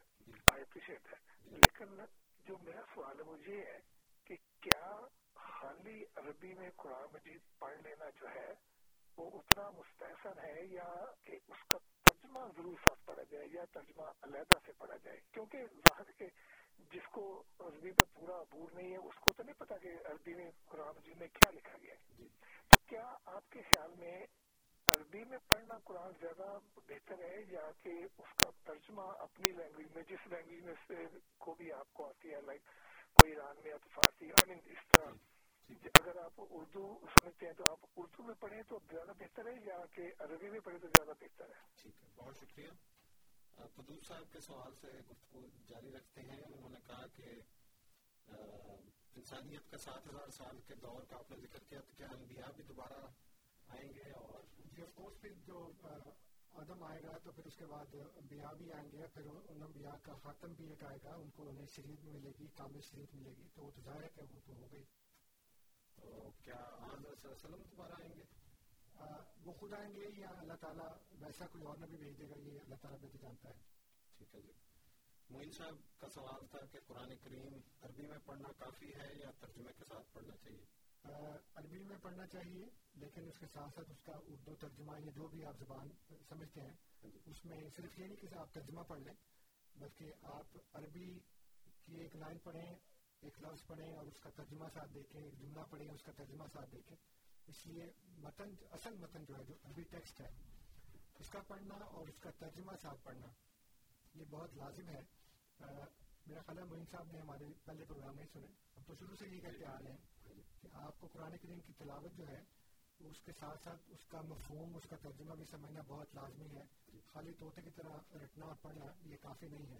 آپ کو سواب تو مل جاتا ہوگا، لیکن جو بنیادی مقصد ہے، اللہ تعالیٰ فرماتا ہے کہ افلا یہ تدبر القرآن؟ ہم اللہ قلوب اقفال کہ کیا یہ قرآن میں تدبر کیوں نہیں کرتے؟ کیا ان کے دلوں میں کفل پڑ گئے ہیں؟ جی تو تدبر اس وقت یہ ہو سکتا ہے نا جس وقت آپ کو اس کا مطلب پتا ہو، پھر آپ سوچیں کہ اس میں کیا بات بیان کی گئی ہے۔ اس لیے ہر بندہ اسکالر نہیں بن سکتا، لیکن اپنے اپنے لیول پہ آپ بنیادی عربی زبان سیکھیں۔ دیکھیں نا، آپ انگریزی سیکھتے ہیں نا۔ پاکستان میں بھی انگلش میڈیم اسکول جو ہے وہ they are on the rise. اب اردو میڈیم کو لوگ پینڈو کہہ کے چھیڑتے ہیں۔ ہاں جی۔ انگریزی کیوں پڑھتے ہیں؟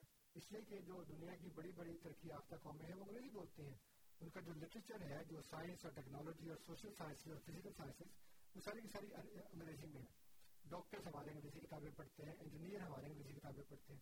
کوئی یہ نہیں کہتا کہ میں صرف اس کو پڑھ لوں سمجھ نہ آئے۔ تو ظاہر ہے کہ امتحان تو پاس نہیں کر سکتا۔ اسی طرح قرآن کریم کا جو امتحان ہے اس کو پاس کرنے کے لیے اس کو سمجھنا لازمی ہے۔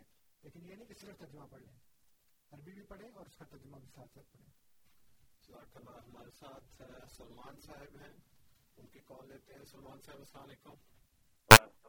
جی میرا خیال ہے کہ جتنے بھی بزرگ گزرے ہیں ان کے محمدیہ میں وہ سب یہ دعا کرتے رہے کہ خدا تعالیٰ ان کی زندگی میں مامادی کو مقبوض کر دے کیونکہ وہ جانتے تھے کہ ان کا کیا مقام ہے حضور صلی نے ان کو سلام بھیجا ہے جی۔ لیکن اب جو مسلمان ہیں ان کو کوئی اس چیز کی پرواہ نہیں ہوتی۔ اور جب وہ اپنے علماء سے پوچھتے ہیں محمدی کے بارے میں جی۔ تو وہ ان کو یہ کہہ دیتے ہیں کہ جی اس کی فکر کرنے کی ضرورت نہیں جب وہ محمدی آئیں گے ساری دنیا کو پتہ لگ جائے گا۔ تو میرا یہ سوال ہے کہ کیا امام مادی کی مخالفت کو ہونی ہے؟ اور اگر سچے امام مادی کی یہی نشانی ہے کہ اس کی مخالفت ہو تو پھر اس وقت بھی تو لوگوں نے فیصلہ کرنا ہے۔ جی شکریہ سلمان صاحب جی اچھا بات یہ ہے کہ امام مہدی علیہ السلام جو ہے خدا کے نبی ہیں اور جو حدیث ہے ابن ماجہ کی للمہدی عیسیٰ کہ عیسیٰ کے سوا کوئی مہدی نہیں اور وہ نبی ہیں تو جیسے تمام انبیاء کی مخالفت ہوتی ہے ویسے ان کی بھی مخالفت ہونی تھی اور اللہ تعالیٰ نے فرمایا ہے قرآن کریم کے اندر کہ یا حضرت البال ما یاتی ہیں رسول اللہ کان بھی استاذون کہ بندو تم پر افسوس ہے کہ کوئی ایسا رسول نہیں آیا جس کے ساتھ تم نے استحصال نہ کیا ہو۔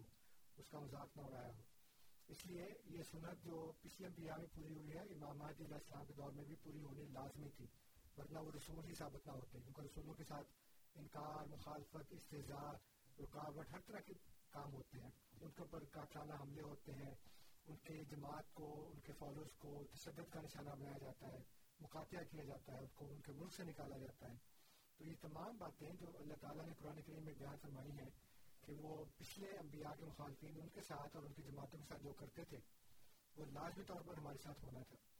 اور پھر یہ کہ علماء جو ہیں، ان کے متعلق اللہ تعالیٰ نے قرآن کریم میں بھی بتایا کہ ان کی قوم کے جو بہترین لوگ ہوتے ہیں یعنی رتبے کے لحاظ سے اور عقل کے لحاظ سے، وہ ضرور مخالفت کرتے ہیں۔ اور نبی کریم صلی اللہ علیہ وسلم فرمایا کہ علماء شر منتا تعطیم سمائے کہ ان کو نما آسمان کے نیچے بدترین مخلوق ہوں گے۔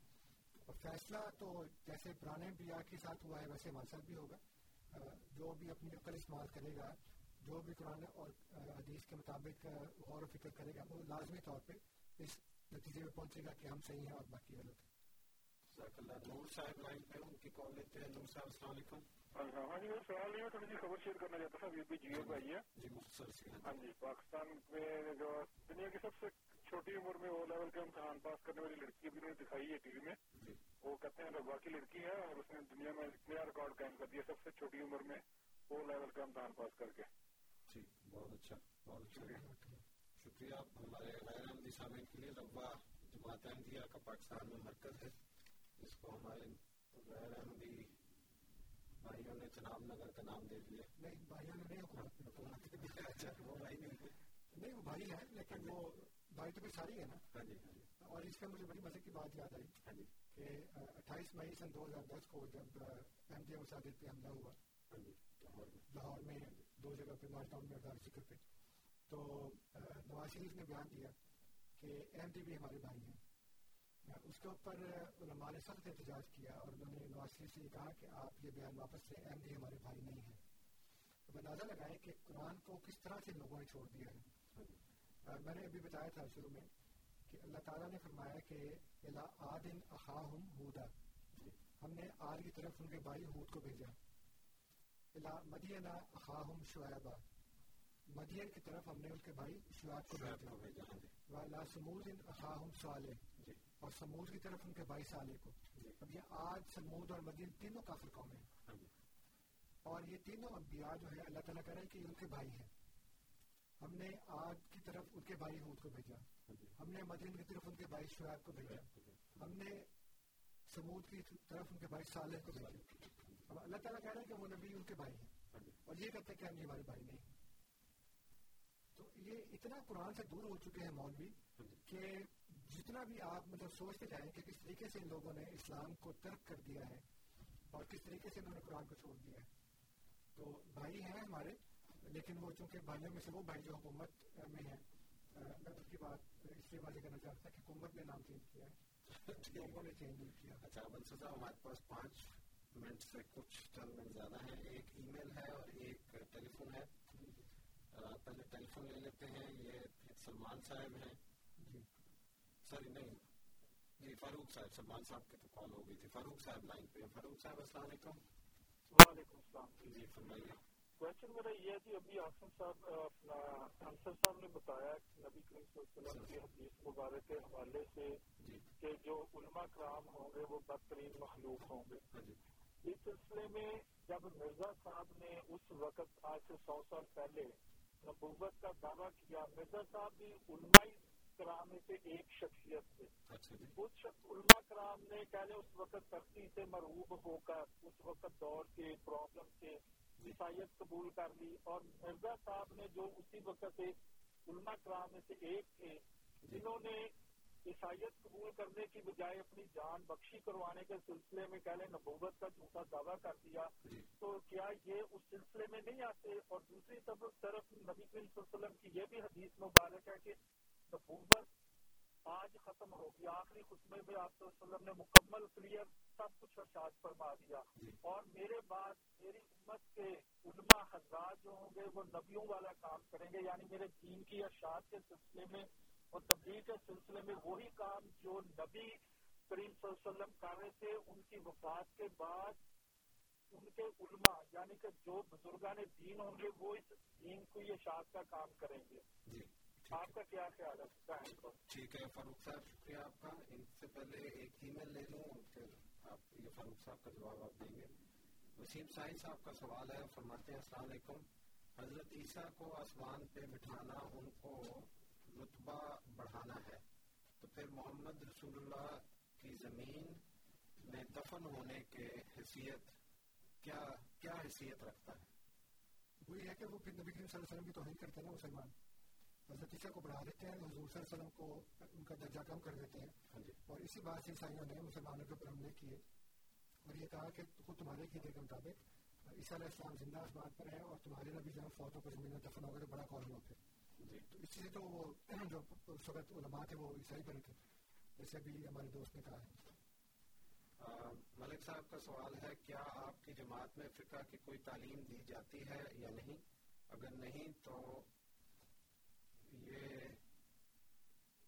اگر نہیں تو it is so why is it so کیوں ایسے کیوں ہے جی ہماری جماعت میں فقہ کی تعلیم دی جاتی ہے، بالکل۔ اس لیے کہ فقہ جو ہے، وہ معاملات کے ساتھ تعلق رکھتی ہے نکاح طلاق، وراثت اور جو ساری عبادات کے طریقے ہیں، زکوٰۃ کے، نماز کے۔ جو چونکہ فقہ کے سون ہے اس لیے ہماری جماعت میں بھی فقہ کی تعلیم دی جاتی ہے۔ اور جو آخری ٹیلی فون پہ انہوں نے فاروق صاحب کا پہلی بات یہ ہے کہ مرزا صاحب علماء میں سے نہیں تھے۔ اس لیے آپ کا یہ کہنا کہ وہ علماء میں سے تھے پھر باقی کے تو الزامات ہیں کہ وہ جان بخشی کے لیے انہوں نے نبوت کا دعویٰ کیا۔ مجھے میں نے آج تک نہیں کبھی سنا کہ اس نے جان بخشی کے لیے نبوت کا دعویٰ کیا کیونکہ نبوت کا دعویٰ تو بڑا جان جوکھوں کا کام ہے۔ تو اپنے آپ کو لوگوں کے تلواروں کے سامنے رکھنے والی بات ہے۔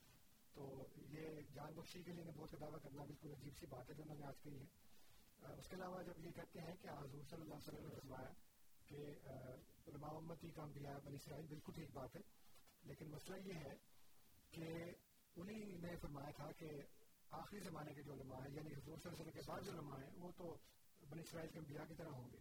لیکن جب آخری زمانہ آئے گا، اس وقت وہی علماء آسمان کے نیچے بدترین مخلوق بن جائیں گے۔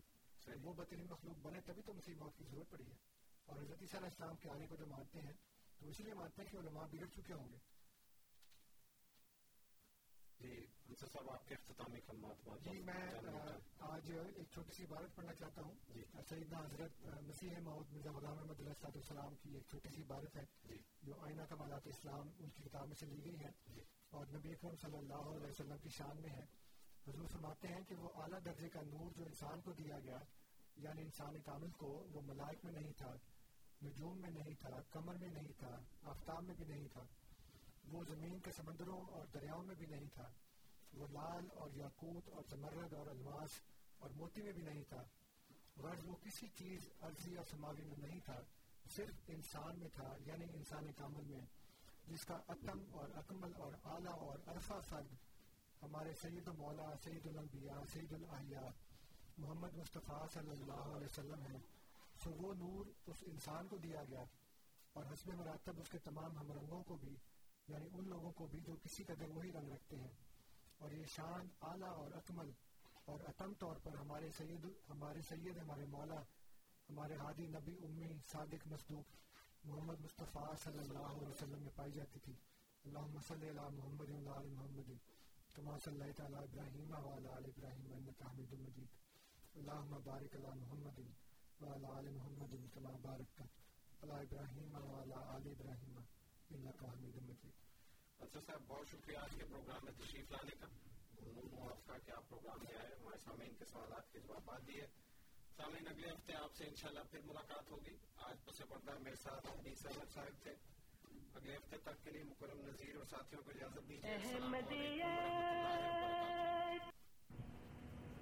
احمدیت زندہ